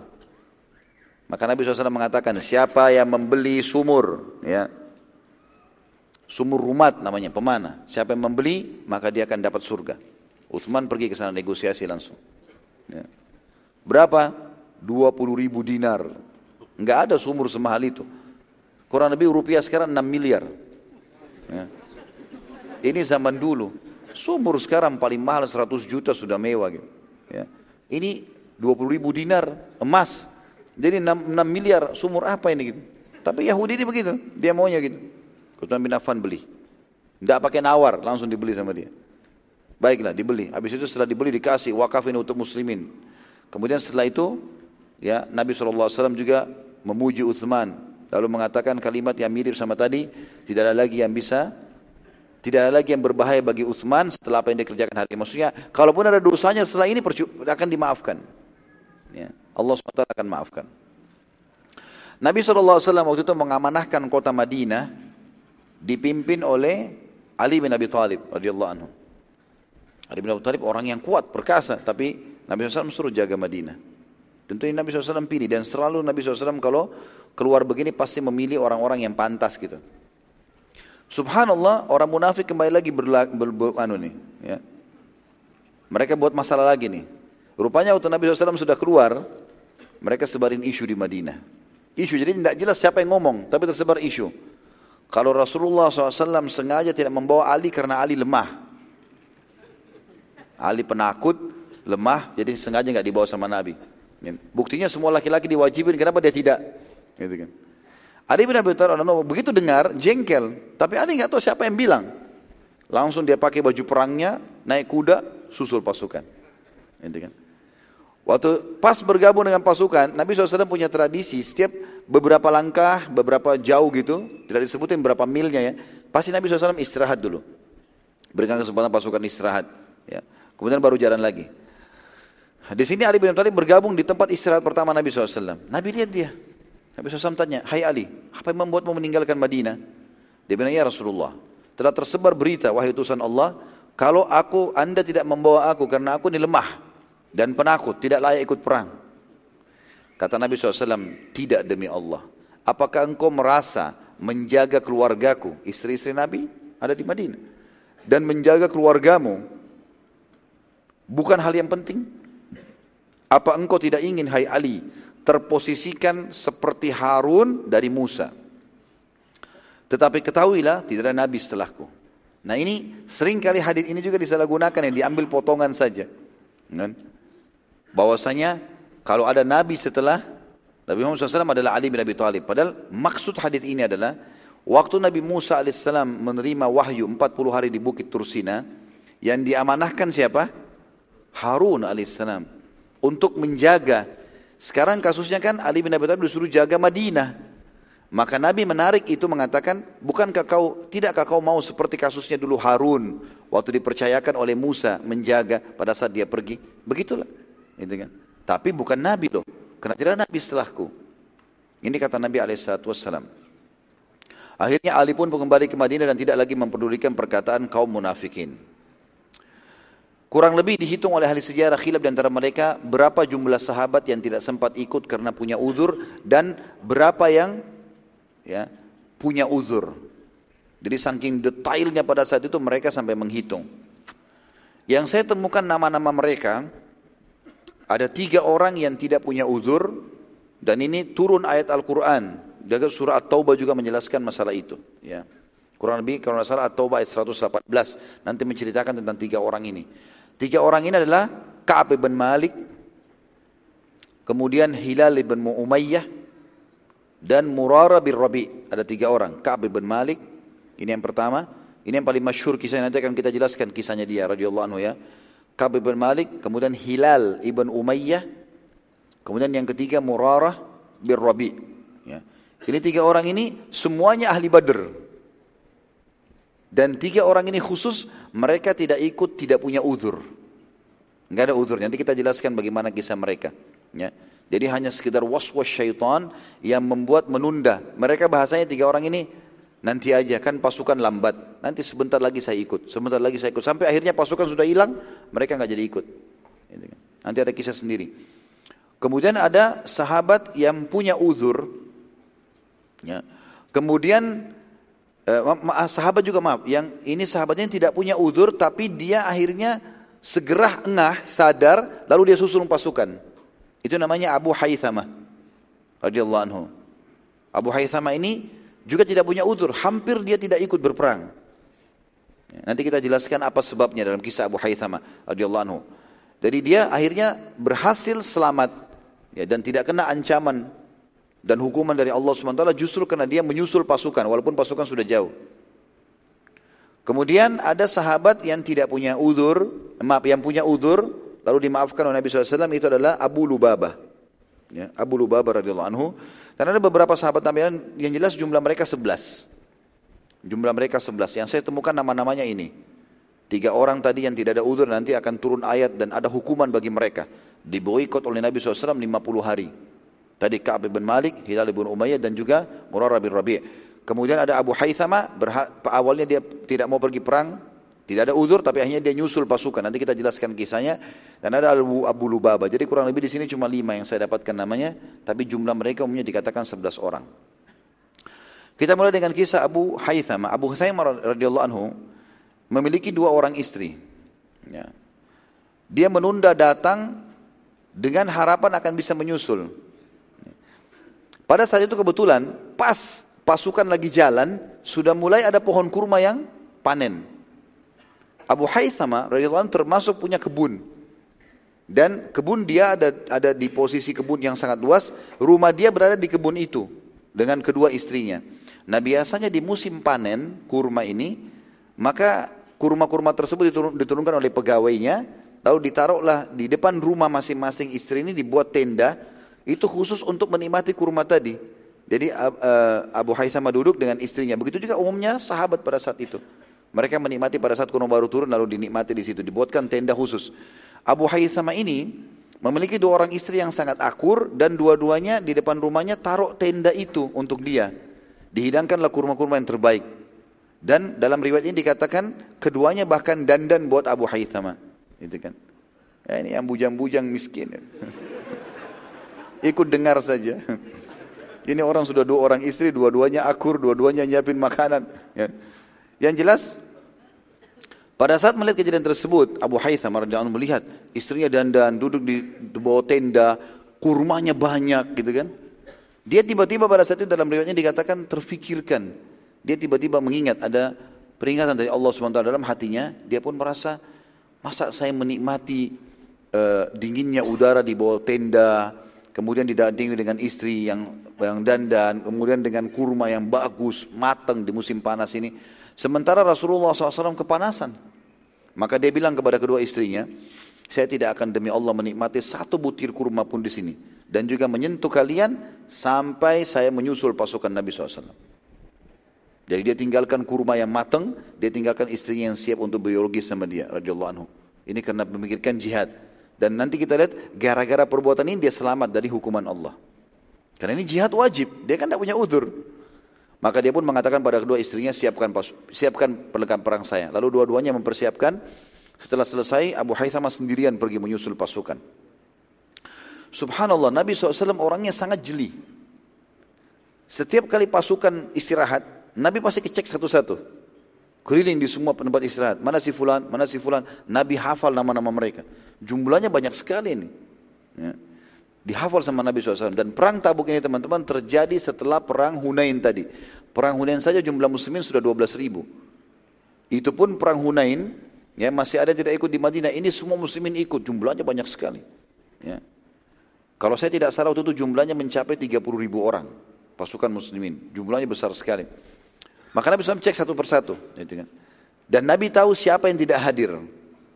Tetapi Nabi selalu tanya, si fulan kenapa nggak hadir? Ada yang tahu alasannya? Sahabat banyak yang tidak tahu, tidak tahu ya Rasulullah, tidak tahu ya Rasulullah, tidak dimengerti. Ya. Maka Nabi SAW terus mengecek mereka karena takut jangan sampai nanti mereka-mereka tidak datangin dihukum sama Allah. Dan memang betul nanti setelah pulang dari Hunay, eh, perang dari Tabuk nanti tiga orang nama tadi yang saya sebutkan itu itu akan dihukum oleh Allah Subhanahu Wa Taala. Pada saat itu Nabi SAW mengecek satu persatu lalu tahu siapa yang tidak hadir. Dari kejauhan kelihatan ada satu orang samar-samar gitu dari jauh. Maka sahabat pada melihat semua. Mereka sudah tersebar berita di dalam pasukan nih. Nabi SAW kayaknya marah nih dengan orang yang tidak ikut nih. Kenapa beliau tanya terus uzurnya apa, siapa yang tahu. Ya. Sampai muncul satu orang. Sahabat mengatakan, ya Rasulullah ada satu orang datang. Tapi mereka belum tahu siapa. Maka Nabi SAW menerima wahyu beliau mengatakan pasti itu adalah Abu Haythama. Maka begitu mendekat di pasukan ternyata betul Abu Haythama sebagaimana penyampaian Nabi SAW. Begitu ketemu Nabi, baru mau salaman dengan Nabi kata Nabi SAW, hampir saja engkau binasa wahai Abu Haythama. Iya. Diulangi Nabi SAW, hampir saja kau binasa. Andai kau tidak datang nih, habis ceritanya. Tidak ada uzur. Hampir saja kau binasa Abu Haythama. Terus Nabi SAW ulangi. Sampai Abu Haythama meminta maaf berulang-ulang. Dan akhirnya Nabi SAW menerima. Nabi ulangi terus dan ini tradisi Nabi SAW. Kalau sampai ada sahabat yang berbuat perbuatan yang bisa menjurumuskan pada neraka dan murka Allah ini, Nabi selalu bilang itu. Diulang-ulangi. Kita juga ingat statement hadis dalam Bukhari yang masalah dosa-dosa besar, induk dosa besar gitu kan. Ya, syirik, durhaka pada orang tua. Lalu Nabi SAW lagi baring, duduk. Lalu mengatakan perkataan dusta, persaksian dusta. Terus diulangi oleh Nabi SAW. Sampai sahabat Abu Bakar radhiyallahu perawi hadis ini mengatakan kami berharap Nabi diam. Karena bahayanya gitu loh. Hati-hati ini bahaya saksi palsu ini, hati-hati diingatin. Usama bin Zaid untuk membunuh orang, masih ingat kan? Nabi SAW ingatkan, hai Usama, kenapa kau bunuh orang itu? Ya Rasulullah, dia ucapkan syarat karena takut dengan pedang saya. Kata Nabi SAW, apa kau belah dadahnya hai Usama sampai kau tahu dia jujur atau tidak? Diulangi Nabi, apa kau belah dadahnya sampai kau tahu dia jujur atau tidak? Terus diulangi sampai Usama mengatakan, aku berharap baru masuk Islam hari itu. Artinya kalau orang baru masuk Islam masih mu'allaf, bisa dimaafkan dosa-dosanya. Ya. Jadi ini salah satu strategi yang Nabi SAW melakukan. Kaum munafik masih terus buat masalah nih. Ya. Terus buat masalah di sini. Khusus dalam perang Tabuk ini ada satu perbuatan yang luar biasa dilakukan. Di antaranya pimpinan mereka Abdullah bin Abi Salul. Jadi waktu pasukan muslimin sudah mulai jalan tinggalkan Madinah. Kita review dulu kembali. Mulai keluar. Abdullah bin Abi Salul mengiklankan. Karena kan dia termasuk tokohnya suku Khazraj di Madinah. Maka dia iklankan pada saat itu. Yang mau ikut sama saya ayo bergabung. Sukunya banyak yang bergabung. Banyak ratusan orang yang bergabung sama dia. Dia biarkan terus bergabung, bergabung, bergabung. Pasukan sudah mulai jalan, mereka mau jalan, tunggu sebentar, tunggu. Kita akan nyusul, gampang, mudah, di, di, di, di, dibuat supaya muslimin tidak tidak bergerak. Dan karena orang ada yang percaya sama dia, maka ikut-ikutan, gitu kan. Setelah pasukan tidak kelihatan, apa kata Abdullah ini? Sekarang musim panas. Dan sebentar lagi kita panen kurma. Maka lebih baik kita tunggu, panen, besok kita nyusul. Artinya minimal ada kurma yang kita bisa ambil dulu, gitu kan. Terus saja dia melakukan itu agar kita panen dulu, baru kita nyusul pasukan muslimin. Dengan tujuan sebenarnya agar pasukan muslimin berkurang dan ia berhasil melakukannya. Ternyata banyak yang ikut. Tidak keluar akhirnya itu. Namun ia, ia juga dari satu sisi teman-teman sekalian sudah mengutus dengan pasukan muslimin orang-orang munafik. Tujuannya untuk mengintai perkembangan muslimin, melakukan pasukan. Nanti kita lihat dalam dalam perjalanan ini banyak perbuatan-perbuatan mereka yang buruk sekali mengacaukan muslimin. Dan ini pelajaran teman-teman, sejarah tidak akan bohong. Apalagi ini adalah sejarah Nabi wassalam. Ya. Dan ini keadaan kaum munafikin di setiap waktu dan tempat. Mereka berkedok seakan-akan muslim yang dengan demikian mereka leluasa memerangi dan mengganggu kaum muslimin. Kita bedain teman-teman munafik yang tulen dengan orang yang ada ciri kemunafikan padanya. Beda ya. Beda itu. Munafik tulen ini adalah memang dia non muslim tapi pura-pura Islam. Itu munafik yang sedang kita bahas ini. Bisa dia pakai nama Islam, bisa dia pernah sebagai umat Islam, tapi pura-pura memang dasarnya tidak mau masuk Islam. Dia sengaja mencari kesalahan umat Islam. Ada orang yang kena ciri-ciri munafik. Yang kata Nabi SAW ciri-ciri orang munafik ada tiga riwayatnya ada empat. Ya.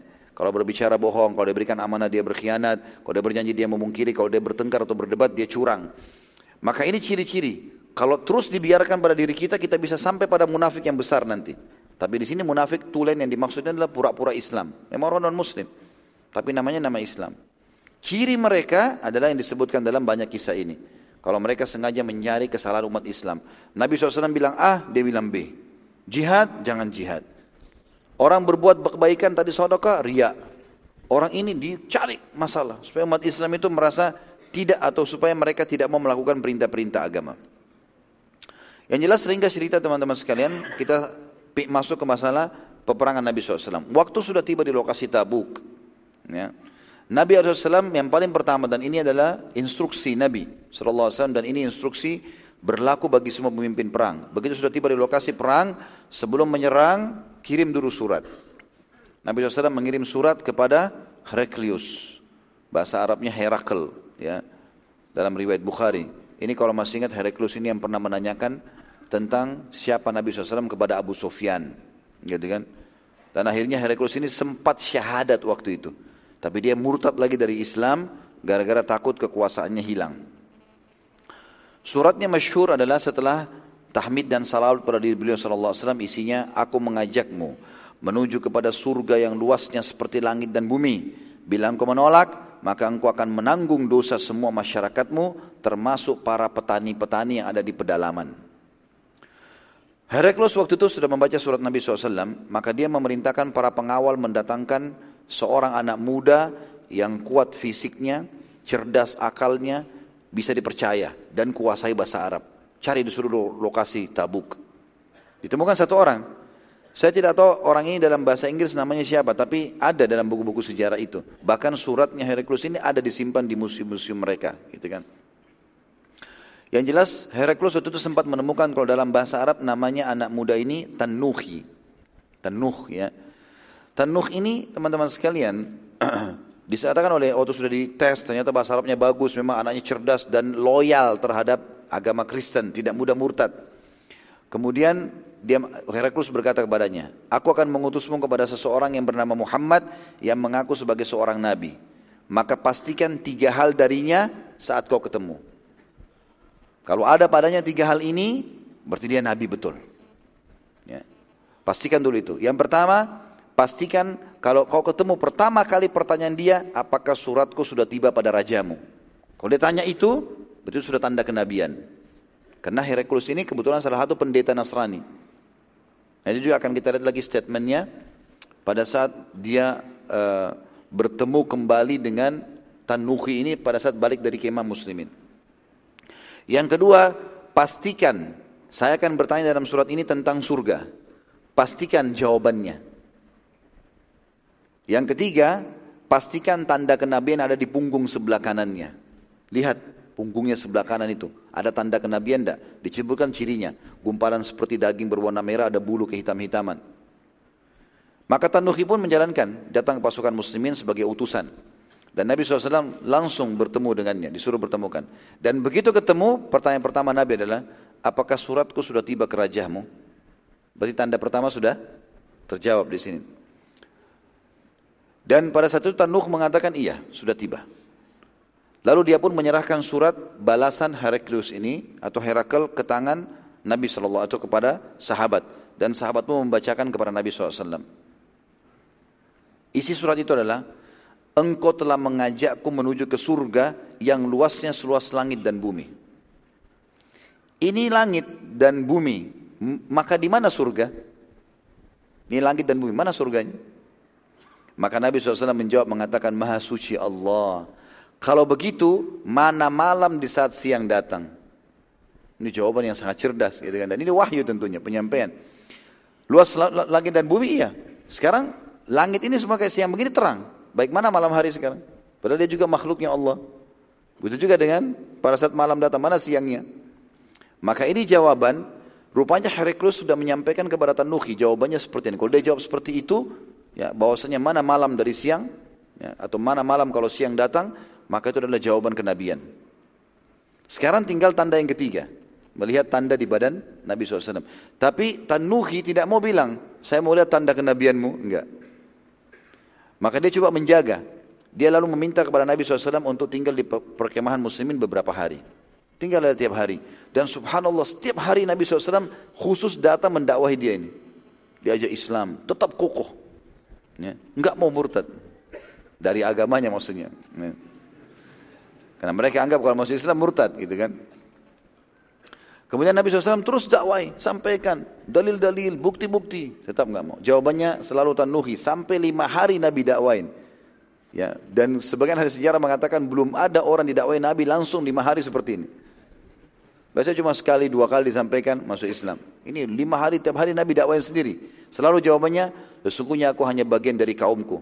Bila mereka masuk Islam, aku juga masuk Islam. Setelah melihat Tanuhi menghabiskan beberapa hari di tengah pasukan muslimin, Nabi SAW sudah tahu ini, ada sesuatu yang dia tunggu. Maka Nabi SAW panggil dia ke dalam kemah. Begitu datang dalam kemah Nabi SAW, Nabi bukain bajunya. Apakah ini yang kau tunggu? Dilihatkan tanda kenabiannya.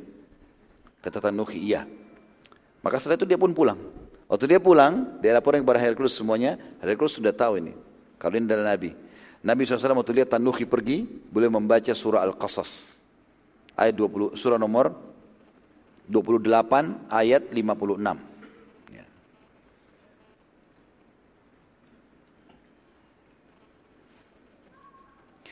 A'udzu billahi minasyaitonir rajim ayat 56 surah Al-Qasas innaka la tahdi man ahbabta walakinna Allah yahdi man yasha wa huwa a'lamu bil muhtadin. Sesungguhnya kau hai Muhammad tidak akan dapat memberi petunjuk kepada orang yang kau kasihani. Yang kau kasihi, ini ayat turun kepada pada saat meninggalnya Abu Talib ya. Paman Nabi SAW, Nabi sedih karena meninggal. Tapi Allah turunkan ayat ini. Sekarang Nabi SAW baca lagi ini. Sesungguhnya hai Muhammad kau tidak akan dapat memberi petunjuk kepada orang yang kau kasih, kasihi. Tapi Allah memberi petunjuk kepada orang yang dikehendakinya. Dan Allah lebih mengetahui orang-orang yang mau menerima petunjuk. Perhatikan kalimat di sini. Allah lebih mengetahui orang-orang yang mau menerima petunjuk. Artinya, kalau ada azan terdengar dan kita respon pergi ke masjid, Allah tahu kita mau memang, Allah mudahin kita melangkah ke masjid. Kalau ada dasarnya orang mau dengar azan tidak dengar, tidak mau sholat, maka Allah juga sudah tahu. Dan ini makna juga daripada firman Allah, Yahdi man yasha wa yudillu man yasha. Allah memberikan petunjuk siapa yang dia inginkan karena Allah tahu kebaikan dalam hatinya atau Allah sesatkan. Maksudnya memang dasarnya Allah tahu dia sesat orang ini. Memang nggak mau berbuat baik. Gitu kan. Seperti itulah. Setelah seluruh informasi sampai kepada Hercules ini, dan dia sangat yakin dengan informasi tadi, dia sudah tahu ini pasukan muslimin di depan bentengnya mereka. Maka dia tanya orang-orang Romawi pada saat itu, pasukan perangnya, tangan-tangan kalian dikumpulin semua. Lalu dia mengatakan, apakah kalian telah siap berperang? Tanya, mereka jawab, iya. Bukankah kita penguasa terbesar di bumi sekarang? Yang waktu itu pasukan Romawi terkuat. Ya.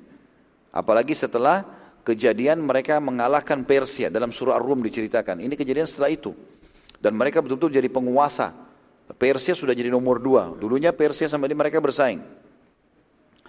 Heraklius selalu mengumpulkan lagi atau mengatakan kepada mereka lagi, kalian sangat mengetahui pengetahuanku tentang Injil dan keteguhanku terhadap agama Nasrani. Apakah kalian yakin itu? Kata mereka, ya, kami tidak ragu sedikit pun. Kamu adalah raja kami dan pendeta kami. Kata Heraklius lagi, sungguh kalian sudah mengetahui kalau sekarang masa atau zaman keluarnya Nabi terakhir. Dan semua tanda-tanda kenabian yang disebutkan dalam Injil ada pada orang ini. Maka aku mengajak kalian kepada salah satu dari tiga perkara. Kata mereka, apa saja pilihan itu? Yang pertama, kata Heraklus, kita semua beriman padanya. Karena dialah nabi terakhir yang disebutkan dalam Injil. Jadi sebenarnya dia sudah mendakwai kaumnya. Tapi subhanallah cinta dunia mengalahkan itu. Nanti kita lihat dalam closing pertemuan ini. Atau uh, statement ini. Dan ini juga terjadi pada saat dia menerima surat Nabi Shallallahu Alaihi Wasallam ya untuk mengajak masuk Islam dan dia syahadat. Tapi karena banyak pendeta yang menolak pada saat itu, maka dia pun murtad dari agama Islam. Kemudian kaumnya mengatakan, kami tidak akan pernah meninggalkan agama Isa apa pun alasannya. Heraklius sudah lihat, ternyata mereka tidak respon nih. Kalau demikian, pilihan kedua, kita bayar saja upeti padanya. Gak usah berperang. Mereka di suratnya Nabi SAW, suruh masuk Islam akan selamat. Kalau enggak bayar jizya, kalau enggak diperangi. Maka kaumnya menjawab lagi, sungguh memalukan. Seluruh dunia membayar kepada kita upeti. Lalu kenapa kita membayar pada orang lain? Apalagi ini dianggap pasukan dari Jazirah Arab yang pada saat itu tidak ada, tidak dianggap punya kekuatan bagi mereka. Yang dianggap kekuatan itu Persia, yang punya di atas daripada ya 500 ribu pasukan gitu ya. Maka Heraklius mengatakan, kalau begitu, eh, kata mereka apa? Apa yang akan dikatakan oleh dunia nanti? Kata Heraklius, kalau begitu yang ketiga, jangan kalian melawannya.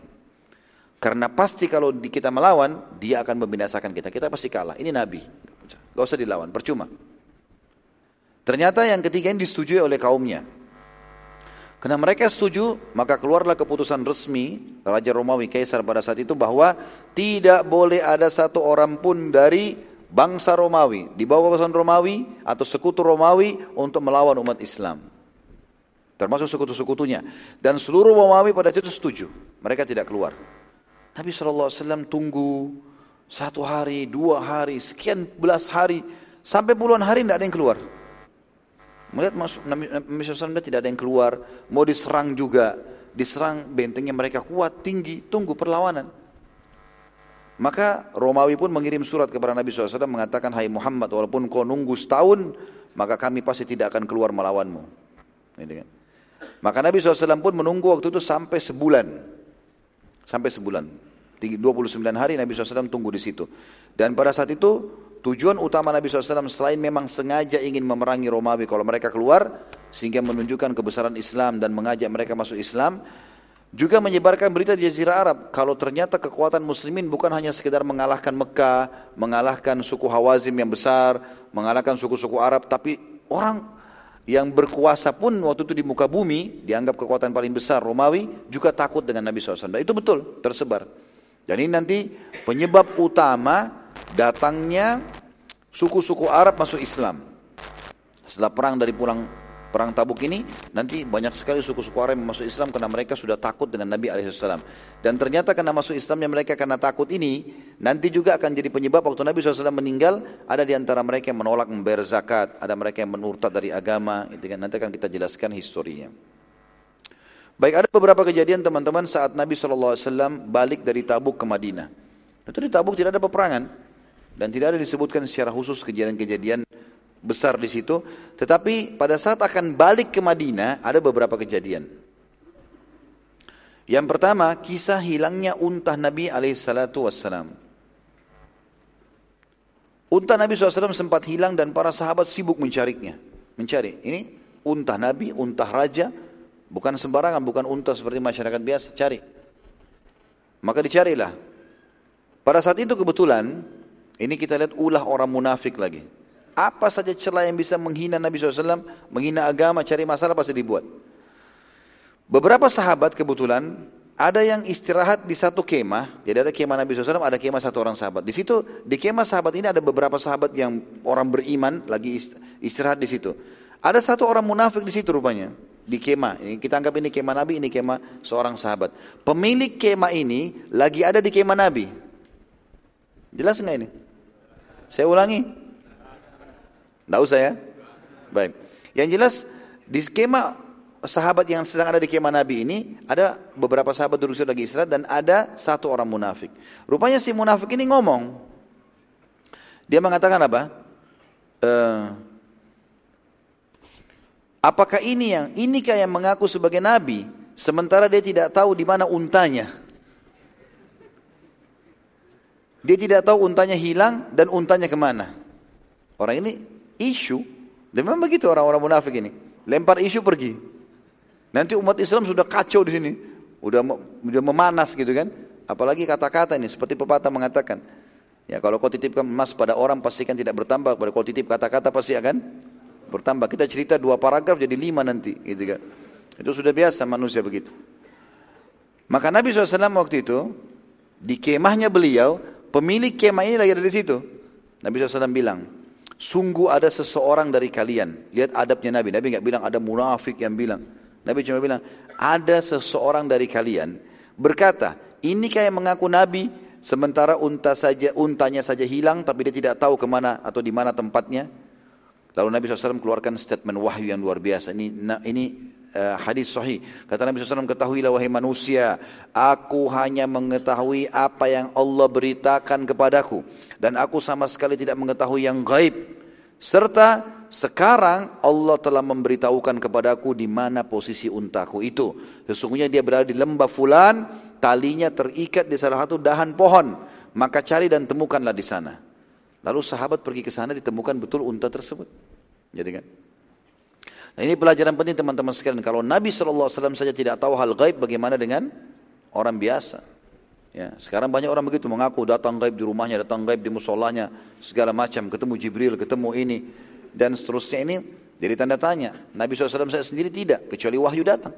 Sering kali Nabi SAW melihat para sahabat, ber, uh, menemui sahabat bertanya, lalu wahyu belum turun, beliau tidak jawab. Nanti setelah wahyu turun baru mengatakan, mana tadi penanya? Oh si fulan, jawabannya begini. Tunggu wahyu. Pemilik kemah yang ada si munafik tadi ini, balik dari kemah Nabi SAW ke kemahnya dia. Ya. Dia sekarang pulang ke kemahnya. Lalu si munafik sama sahabat lagi pada ngobrol nih. Pemilik kemah datang. Lalu dia bilang, tadi saya waktu lagi di kemah Nabi SAW, beliau bersabda sesuatu yang masih membuat saya butuh jawabannya gitu. Kata Nabi SAW, bahwa ada seseorang dari kalian, maksudnya dari kita dari muslimin, yang berkata ini kayak mengaku Nabi sementara untanya saja hilang dia tidak tahu di mana tempatnya.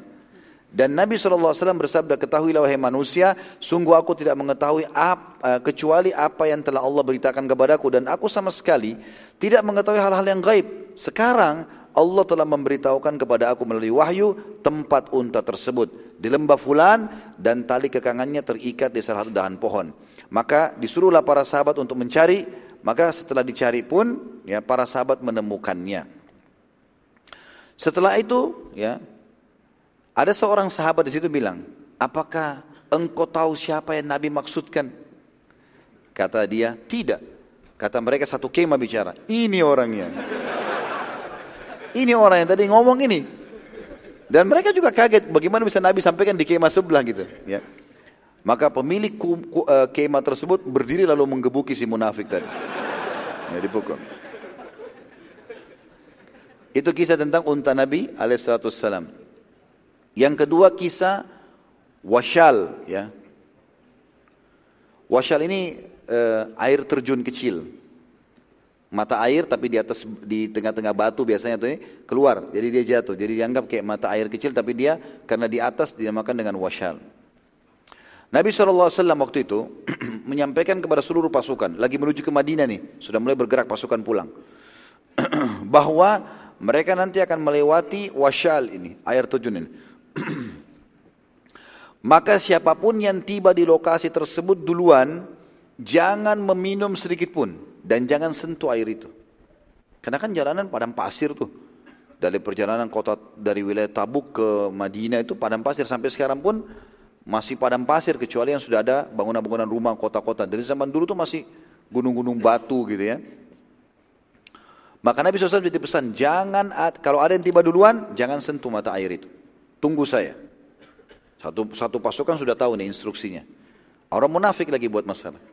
Hmm? Ulang lagi. Rupanya mereka dengar hadis itu, penyampaian Nabi itu.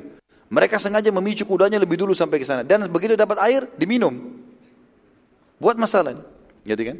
Diminum sama dia. Dan perhatikan teman-teman, gara-gara pelanggaran ini lihat efeknya. Maka diminumlah oleh mereka, pesta-pesta, ketawa-ketawa di sana. Memang tujuannya mau mengacaukan nih. Begitu Nabi SAW tiba, lihat sudah ada orang yang tiba. Dan sudah minum air di situ. Dan mereka bukan minum terus sembunyi, enggak. Minum sengaja memperlihatkan kalau mereka minum. Tujuannya juga untuk mengajak pasukan untuk melanggar sunnah Nabi SAW ini. Maka Nabi SAW waktu tiba di situ beliau marah. Lalu beliau mengatakan semoga Allah melaknat mereka. Orang-orang itu. Bukankah sudah aku larang jangan mengambil sedikit pun dari air tersebut? Maka para sahabat semua terdiam. Ya, dan orang yang minum air ini pada lari. Yang tadi. Pergi. Maka Nabi SAW bilang, ambilkan saya seember air. Diambilkanlah seember air Nabi SAW lalu beliau berudu. Setelah wudu, air wudu beliau dilempar, disiram ke mata air itu. Ya. Ini air wudu Nabi alaihissalam. Saya ingatkan dari sekarang. Hmm. Maka setelah itu, kata para sahabat, kami tiba-tiba mendengar seperti suara guntur yang keras dari dalam sumber air itu dan ternyata ada sebuah batu batu yang pecah dan muncullah sebuah mata air yang mengalir dengan deras Lalu Nabi SAW bersabda, semoga Allah melaknat mereka. Diulangi lagi. Sungguh bila mereka tidak menyentuhnya tadi, maka akan menjadi lautan yang mengalir dengan deras di jazirah Arab. Demi Allah, bila kalian masih hidup, maka kalian akan melihat seluruh wilayah ini menjadi lautan yang bermanfaat. Dan subhanallah, hari ini, sebagian ahli sejarah mengatakan, seluruh wilayah Tabuk, ya, seluruh wilayah Tabuk sekarang sangat luas. Seluruh wilayah Tabuk ini perkebunan-perkebunan mereka dan masyarakatnya hidup lucu dari mata air itu yang Nabi SAW tadi temukan yang, di, yang disilakan dengan wasyal tadi. Ada kisah yang lain teman-teman, yang ketiga kejadian pas saat lagi pulang adalah kisah Abu Rahal Al-Ghifari.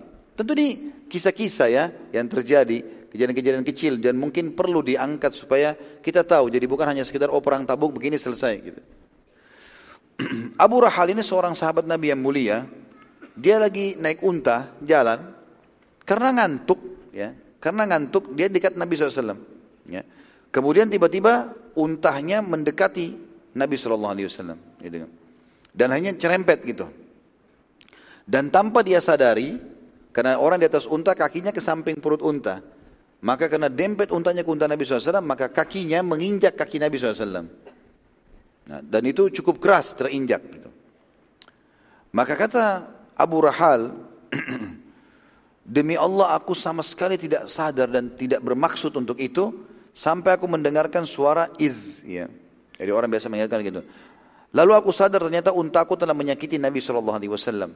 Lalu Nabi wasallam menyentuh Abu Rahal ini dengan tongkat beliau sambil membangunkannya.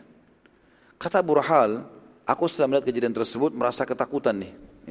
Jangan sampai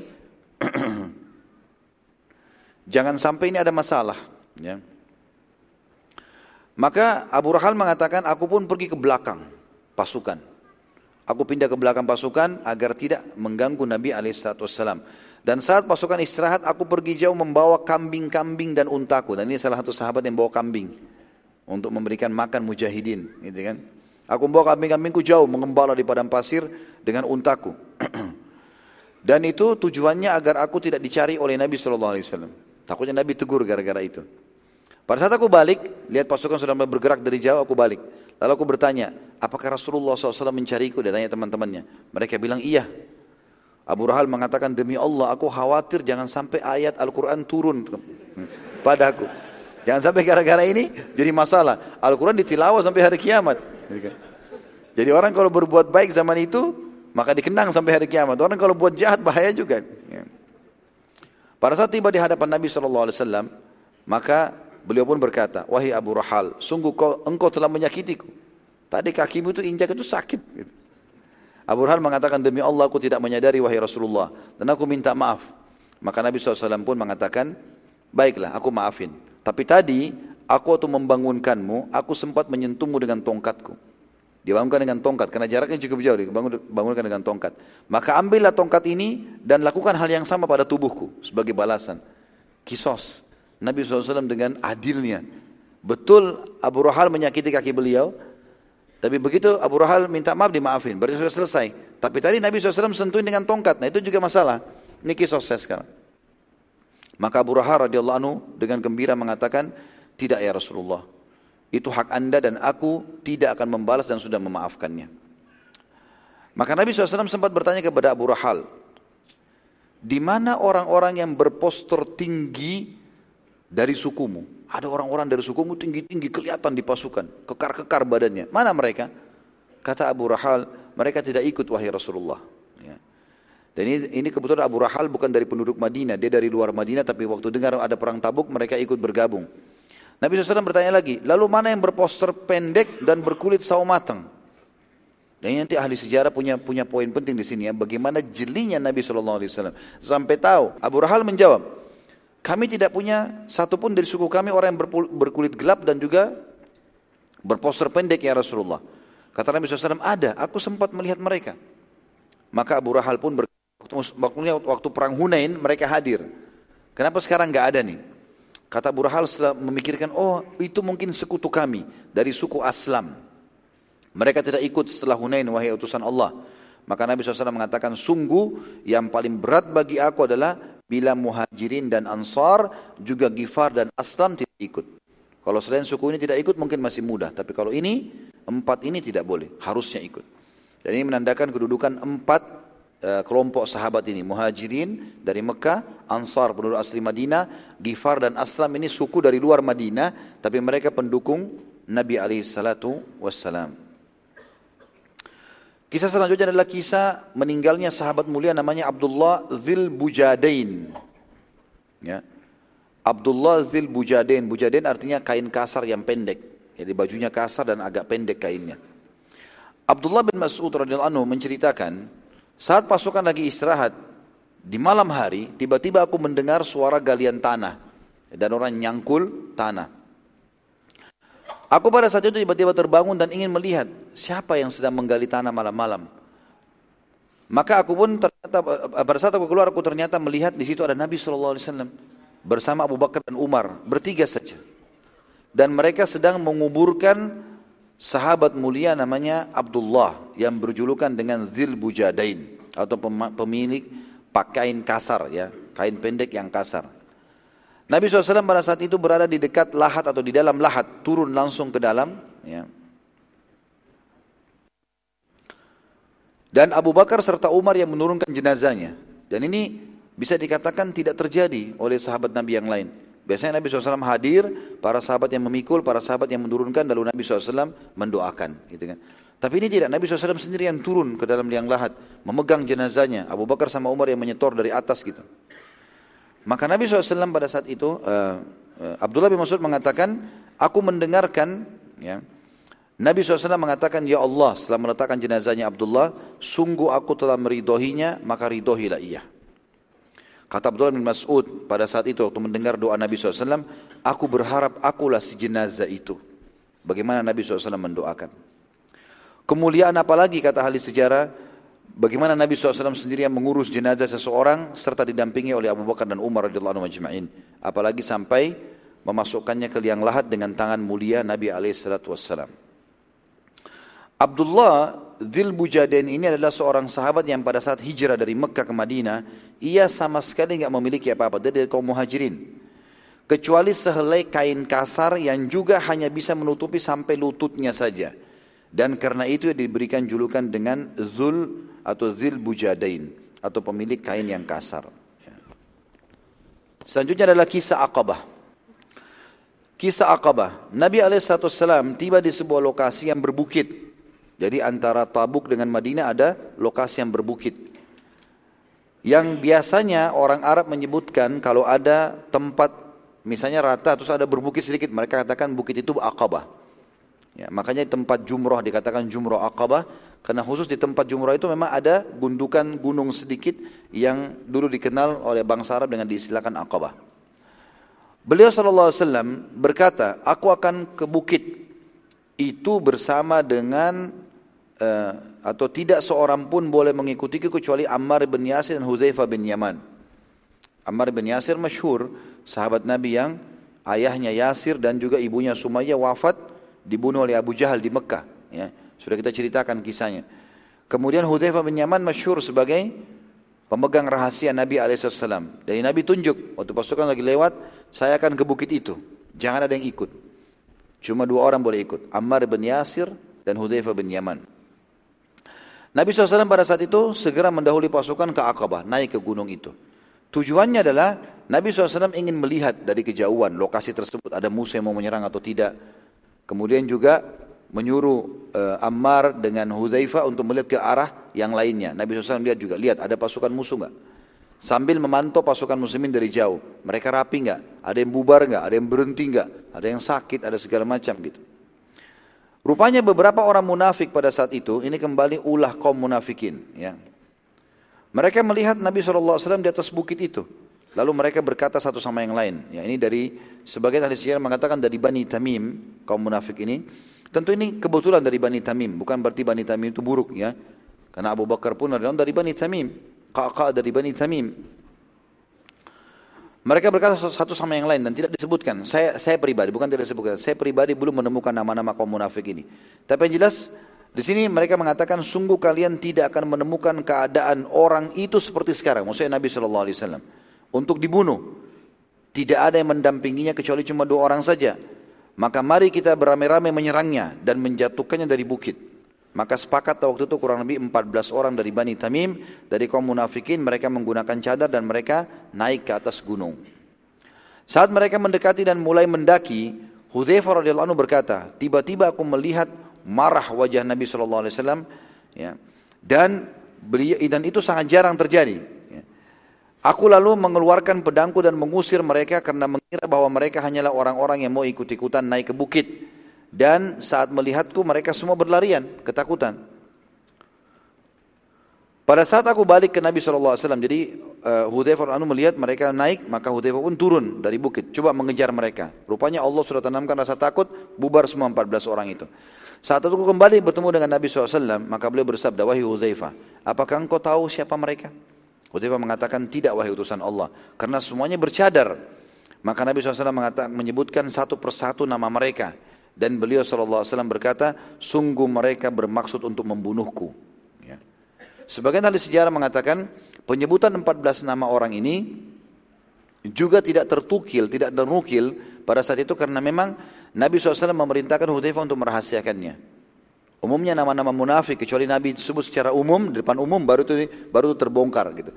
Tapi kalau enggak maka enggak. Makanya Umar bin Khattab sering bertanya kepada Hudzaifah, apakah Rasulullah SAW menghitungku sebagai orang munafik? Dan dirahasiakan. Dan Umar bin Khattab kalau ingin di zaman khilafahnya beliau, kalau ingin uh, menunjuk satu gubernur, gitu kan, pasti tanya Hudzaifah dulu. Bagaimana munafik atau bukan? Atau dia lihat kalau ada jenazah lagi disolati, maka dia bilang, gitu kan. Amu Umar mengatakan, saya akan solati kalau Hudzaifah solati. Kalau tidak solati berarti orang munafik. Hudzaifah berarti itu orang munafik, enggak usah solatin. Seperti itu. Jadi Hudzaifah jadi patokan gitu. Ya. Sampai pernah satu kali di zaman khilafahnya Umar, Umar mengatakan, Hai Hudzaifah, apakah ada orang munafik di dalam kepemimpinanku? Umar bin Khattab ini. Orang yang luar biasa jelihnya, orang yang luar biasa luas ilmunya, kekuatan imannya.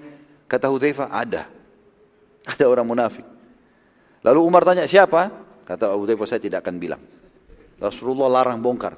Nggak boleh. Amanah gitu kan. Maka Umar pun terus menelusuri sampai dia temukan siapa orang munafik dan dikeluarkan diturunkan dari jabatannya. Bayangkan Umar aja terkelabuhi gitu. Itu bagaimana jelinya mereka menunjukkan sikapnya seakan-akan mereka itu ahli ibadah dan seterusnya. Dan di sini ulama saya coba mencari, belum saya temukan kenapa uh, Ammar bin Yasir, bagaimana dengan Ammar bin Yasir, apakah dia hafal juga 14 orang itu atau tidak Allah alam, tapi Hudzaifah yang disebutkan. Dan Nabi SAW mengatakan sungguh setelah menyebutkan nama-nama mereka, mereka bermaksud membunuhku. Maka Hudzaifah lalu berkata, wahai utusan Allah, apakah perlu aku sampaikan kepada kepala suku mereka agar mendatangkan kepala setiap pengkhianat itu? Maka Nabi SAW mengatakan, jangan wahai Hudzaifah. Jangan sampai orang-orang berkata Muhammad membunuh sahabatnya. Dan ini sebuah poin penting teman-teman sekalian masalah bagaimana kita bermuamalah dan kaum munafikin. Karena mereka menggunakan nama-nama Islam. Gitu kan? Muhammad, Yusuf, nama-nama Islam. Gitu kan? Tapi Abdullah ya ini di zaman munafikin, ya, zaman Nabi SAW, Abdullah bin Abi Salul. Dan Nabi SAW mengajarkan, bukan dengan cara dipenggal lehernya, dibunuh, tapi ada banyak hal. E, mereka diketahui, di hati-hati perbuatannya. Kalau mereka sebarkan isu maka dikanter isunya, gitu kan? Dan mereka sama sekali tidak dikasih jabatan.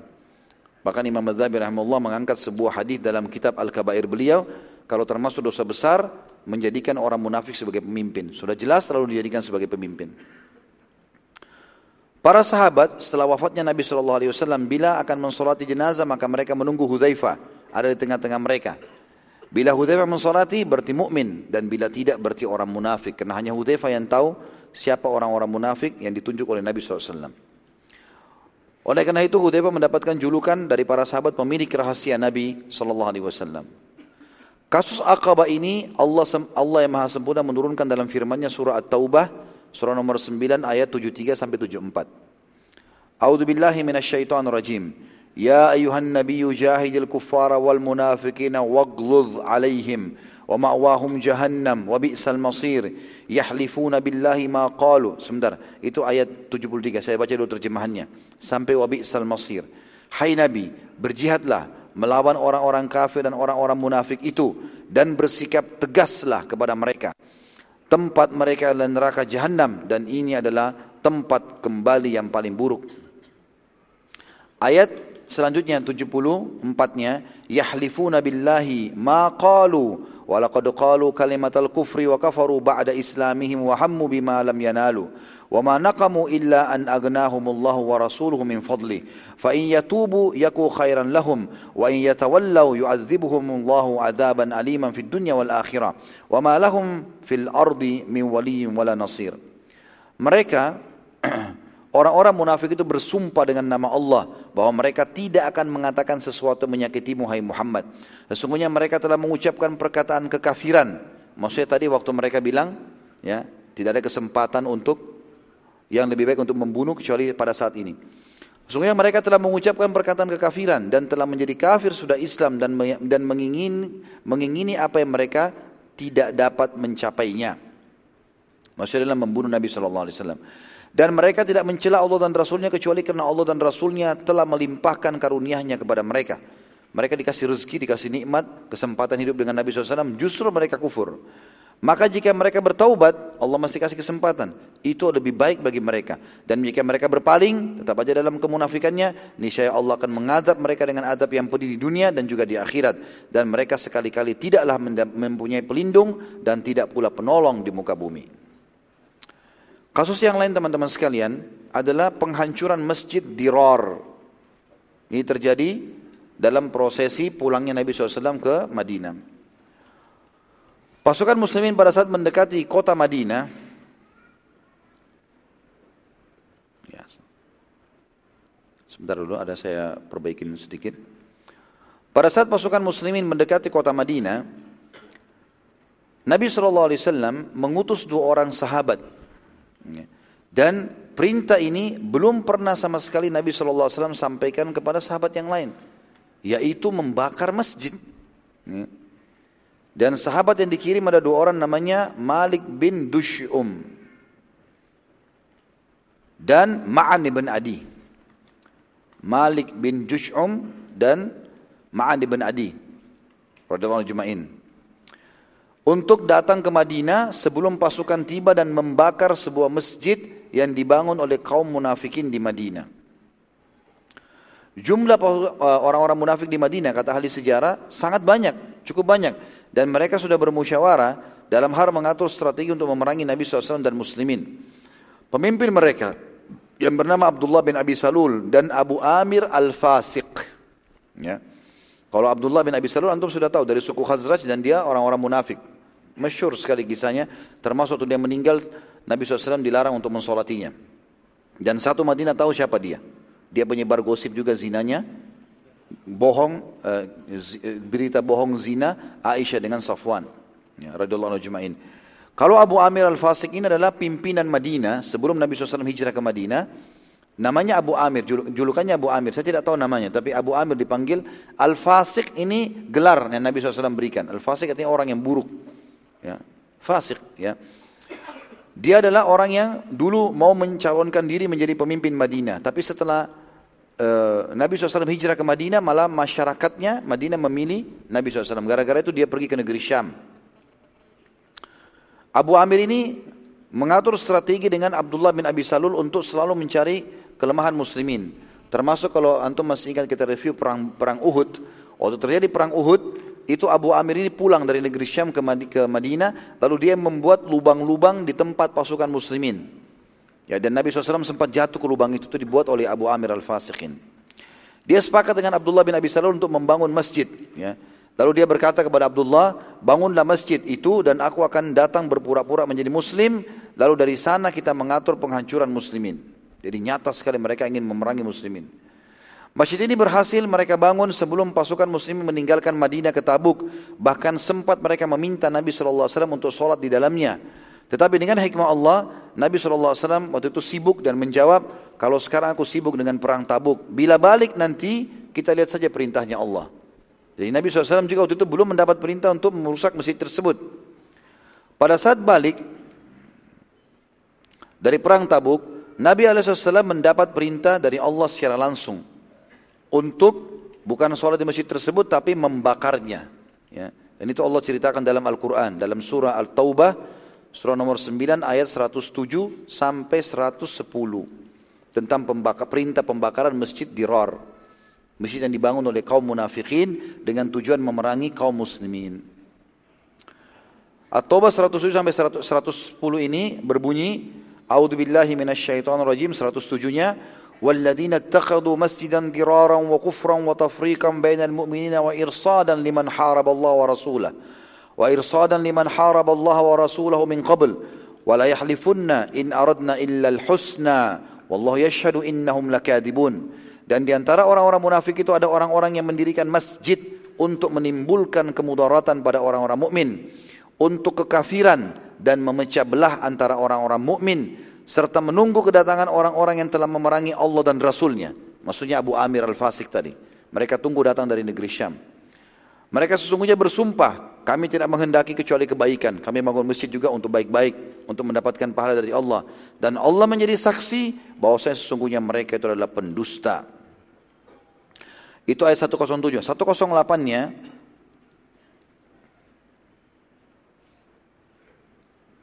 Maaf. Iya betul ya. 107 108 ya. 108 la takum fihi abada. La masjidun usisa ala taqwa min awwal yawmin ahaqqu an taquma fi fihi rijalan yuhibbuna an yatatahharu wallahu yuhibbul mutahhirin. Janganlah kamu sholat dalam masjid itu selama-lamanya hai Muhammad. Sesungguhnya masjid yang didirikan di atas dasar takwa.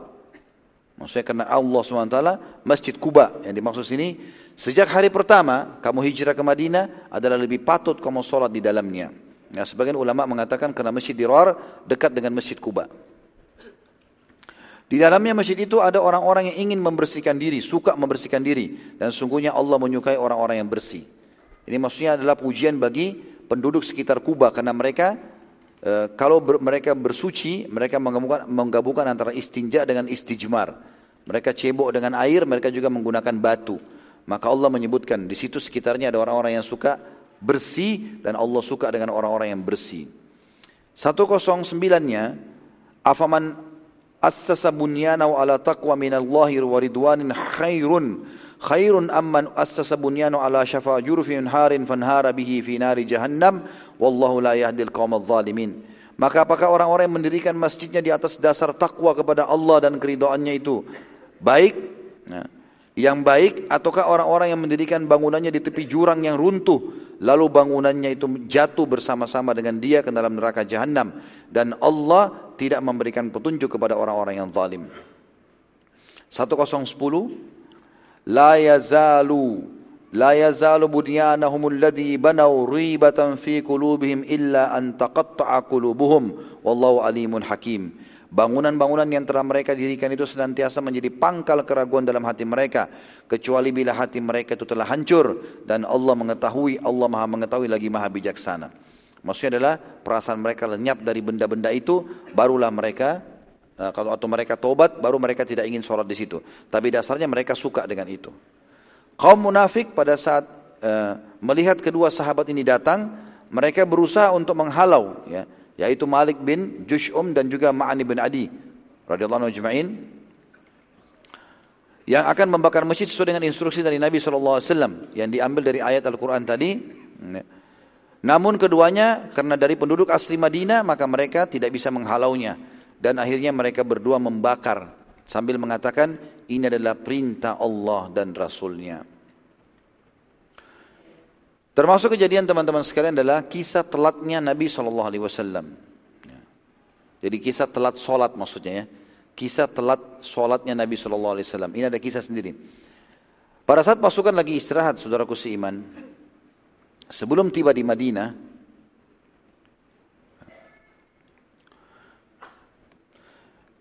maka para sahabat menunggu Nabi SAW. Jadi nginap di situ. Pada saat sholat subuh, maka para sahabat menunggu Nabi SAW seperti biasa. Mereka tidak sholat sampai Nabi SAW mengimani mereka. Tapi mereka menunggu sampai matahari mau terbit. Nabi SAW tidak muncul-muncul nih. Gak ada. Maka para sahabat bingung, apakah mereka sholat saja atau menunggu Nabi SAW. Dan ini juga nanti keluar sebuah hukum syari ya. Iqamah itu, uh, azan itu milik muazzin. Artinya dia yang azan di waktunya. Tapi iqamah adalah milik imam. Ya, milik imam. Jadi kalau antum jadi imam, antum harus pastikan, saya kalau telat 10 menit tidak datang, udah iqamah aja saya digantikan. Karena kalau tidak, termasuk sunnah Nabi SAW ditunggu imam itu. Gitu. Yang jelas Nabi SAW tidak muncul-muncul pada saat itu. Sampai mau terbit matahari. Mereka bingung. Sekarang nunggu Nabi, ini sebuah hukum. Tunggu imam. Atau, eh, dan keluar keluar waktu subuh hilang, atau kita tetap sholat saja. Dan kita akhirnya melanggar itu. Gitu kan. Setelah mereka menyimpulkan dan mengusyawara, akhirnya mereka sepakat untuk sholat.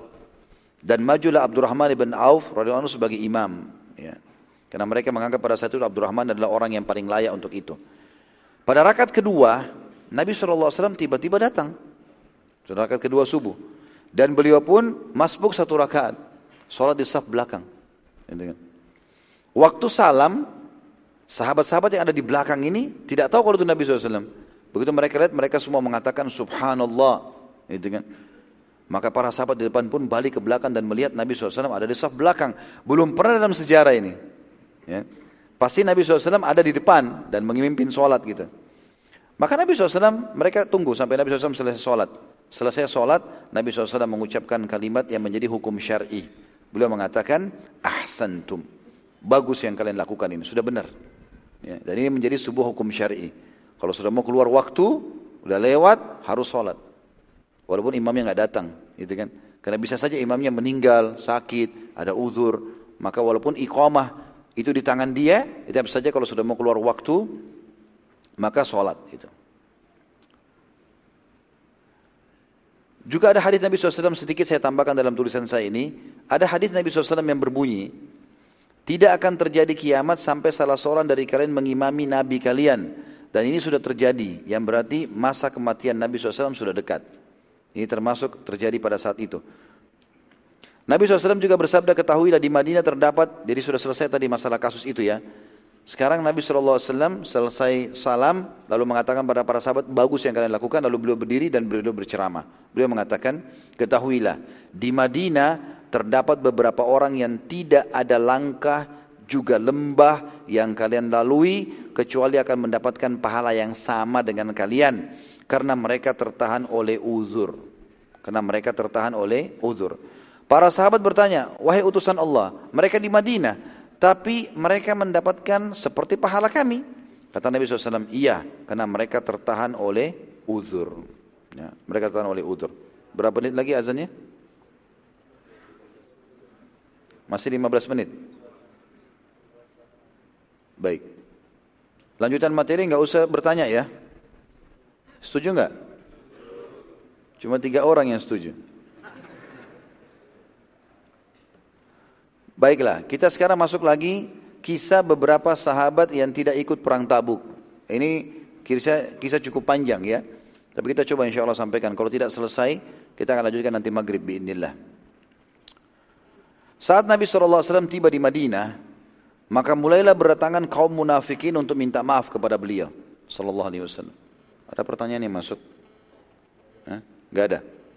Bagus ahli surga, masya Allah. Enggak banyak bertanya itu bagus. Saat Nabi SAW mulai datang atau datang ke Madinah, kaum munafikin berdatangan sekarang. Pada minta maaf kepada Nabi SAW. Lalu Allah menceritakan tentang kedatangan mereka itu. Dalam surat Taubah, surah nomor 9 ayat 94 sampai 96. Ya. Mereka takut dihukum maka mereka datang minta maaf sekarang. Ayat 94-nya bunyinya A'udzubillahi minasyaitonirrajim ya'taziruna ilaikum idza raja'tum ilaihim Qul la ta'tadiru lan nu'mina lakum qad nabba'ana Allahu min akhbarikum wa sayarallahu amalakum wa rasuluhu thumma turadduna ila alimil ghaibi thumma turadduna ila alimil ghaibi wasyahadati fayunabbi'ukum bima kuntum ta'malun Mereka orang-orang munafik itu mengemukakan uzurnya kepada Muhammad Muhammad. Apabila kamu kembali atau pada saat kamu kembali kepada mereka dari medan perang ke Madinah. Katakanlah, janganlah kalian mengemukakan uzur. Kami tidak percaya lagi kepada kalian. Karena sesungguhnya Allah telah memberitahukan kepada kami tentang berita yang sebenarnya tentang kalian. Maksudnya Allah sudah bongkar siapa kalian. Dan Allah serta Rasulnya akan melihat pekerjaanmu. Artinya kalau kalian tobat masih bisa, tapi kalau enggak maka tetap akan dihukum. Kemudian kalian akan dikembalikan kepada yang mengetahui yang gaib dan yang nyata, maksudnya Allah, hari kiamat. Dan dia memberitahukan kepada kalian apa yang telah kalian kerjakan. Ayat 95-nya, Sayahlifuna billahi lakum idan qalabtum ilaihim litu'ridu anhum fa'aridu anhum innahum rijs wa ma'wahum jahannamu jaza wa ma'wahum jahannamu jazaan bima kanu yaksibun. Kelak mereka akan bersumpah kepadamu dengan nama Allah. Apabila kamu kembali kepada mereka supaya mereka berpa, supaya kamu berpaling dari mereka. Ya maksudnya supaya kamu tidak mencela mereka. Jadi mereka mengatakan demi Allah ya Rasulullah demi Allah dusta semua maka berpalinglah dari mereka. Jangan terima sumpah-sumpahnya mereka. Jangan dengar. Karena sungguhnya mereka itu adalah najis dan tempat mereka jahanam sebagai balasan atas apa yang telah mereka kerjakan. Jadi kalau ada ciri orang suka memerangi Islam bersumpah atas nama Allah pun jangan dengar. Nggak ada gunanya. Ayat 96-nya, yahlifuna lakum litardau anhum fa in tardau anhum fa innallaha la yarda 'anil qaumil fasiqin. Mereka akan bersumpah kepadamu agar kamu ridha kepada mereka. Tapi jika sekiranya kamu ridho kepada mereka, sesungguhnya Allah tidak ridho kepada orang-orang yang fasik itu. Jadi ayat ini turun kepada orang-orang yang tadi meminta udur itu. Pada saat tiba di Masjid Nabawi, Nabi SAW menemukan beberapa sahabat yang mengikat diri mereka di tiang-tiang masjid sambil berkata, wahai utusan Allah, ini hukuman kami tidak ikut dengan anda. Maka kami sudah bertekad tidak akan membuka ikatan, ikatan kaki dan tangan kami sampai anda sendiri yang membukanya. Jadi ini istihad sebagian sahabat yang tidak ikut, yang tidak punya uzur gitu kan. Nabi SAW menjawab, sungguh aku pun tidak memiliki wewenang melakukannya kecuali Allah yang memaafkan kalian. Sekarang kalian tidak ikut, tidak ada uzur, biar kalian mau ikat diri kalian, mau hukum sendiri itu tidak ada hubungannya. Tunggu Allah yang ambil keputusan. Lalu Allah turunkan surah At-Taubah, surah nomor 9 ayat 102. A'udzu billahi minasyaitonir rajim. Wa akharuna i'tarafu bi dzunubihim khalatu amalan salihan. Khalatu amalan salihan wa akhara sayyi'an. 'Asa Allahu an yatuba 'alaihim. Innallaha ghafurur rahim. Dan ada pula orang-orang yang mengakui dosa-dosa mereka. Mereka mencampur baurkan pekerjaan yang baik dengan pekerjaan lain yang buruk. Mudah-mudahan Allah menerima tobat mereka. Sesungguhnya Allah maha pengampun lagi maha penyayang. Para sahabat yang tidak ikut ya, sangat gembira dengan turunnya ayat ini. Maka mereka ramai-ramai membawa harta mereka sambil berkata, Wahai utusan Allah, Sesungguhnya tidak ada yang membuat kami tidak ikut kecuali karena harta-harta ini. Maka ambillah sebagai sadaqah di jalan Allah. Silakan anda letakkan ke siapa dan mana pun yang anda sukai. Sebagai bentuk tobat mereka, ini harta kami ya Rasulullah, ambil semuanya. Mau kebun, mau emas, ambil semua. Mereka menyesal. Allah turunkan at-taubah. Lanjutan ayat tadi, tadi 102, turunan lanjutannya adalah 103 sampai 105. Allah mengatakan menerima sedekah mereka. Khud min amwalihim sadaqatan tutahhiruhum wa tuzakkihim biha wa salli alaihim. Inna salataka sakanun lahum wallahu samiun alim. Ambillah zakat dari sebagian harta mereka. Dengan zakat itu kamu membersihkan dan mensucikan mereka dan doakanlah mereka. Sesungguhnya doa doa doa doa kamu itu menjadi ketentraman jiwa bagi mereka dan Allah Maha mendengar lagi Maha mengetahui. Maksudnya adalah di sini zakat yang mereka keluarkan di sini umumnya adalah sedekah yang dimaksud. Walaupun ayat ini digunakan oleh para ulama untuk menjadi dalil tentang perintah zakat. Ayat selanjutnya 104, alam ya'lamu anna Allah wa yakbalu taubata an ibadihi wa ya'khudhu sadaqati wa anna Allah rahim. Tidakkah mereka mengetahui bahwasanya Allah menerima taubat dari hamba-hambanya dan juga menerima zakat dan bahwasanya Allah Maha menerima taubat lagi maha penyayang. Ya.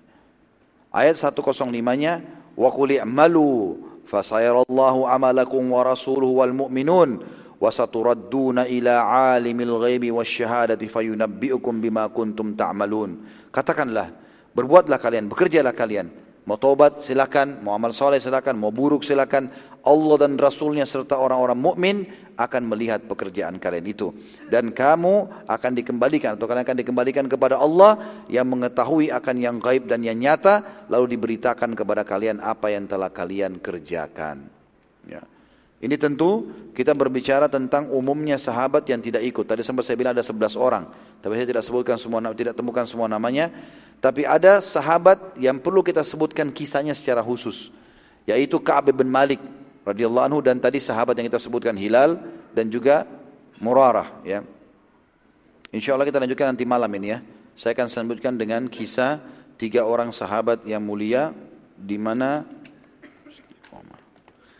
di mana mereka yang di secara khusus turun ayat surah At-Taubah 118 yang menyebutkan mereka itu sendiri dengan dengan bagaimana tobatnya, bagaimana kisahnya, bagaimana pemboikotannya. Karena itu kisah panjang, kurang lebih 50 hari diboikot, diboikot oleh diboikot oleh Nabi SAW dan kaum muslimin.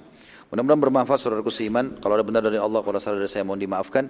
Subhanakallahumma bihamdika, asyhadu an la ilaha illa anta astaghfiruka wa atubu ilaik. Wassalamualaikum warahmatullahi wabarakatuh.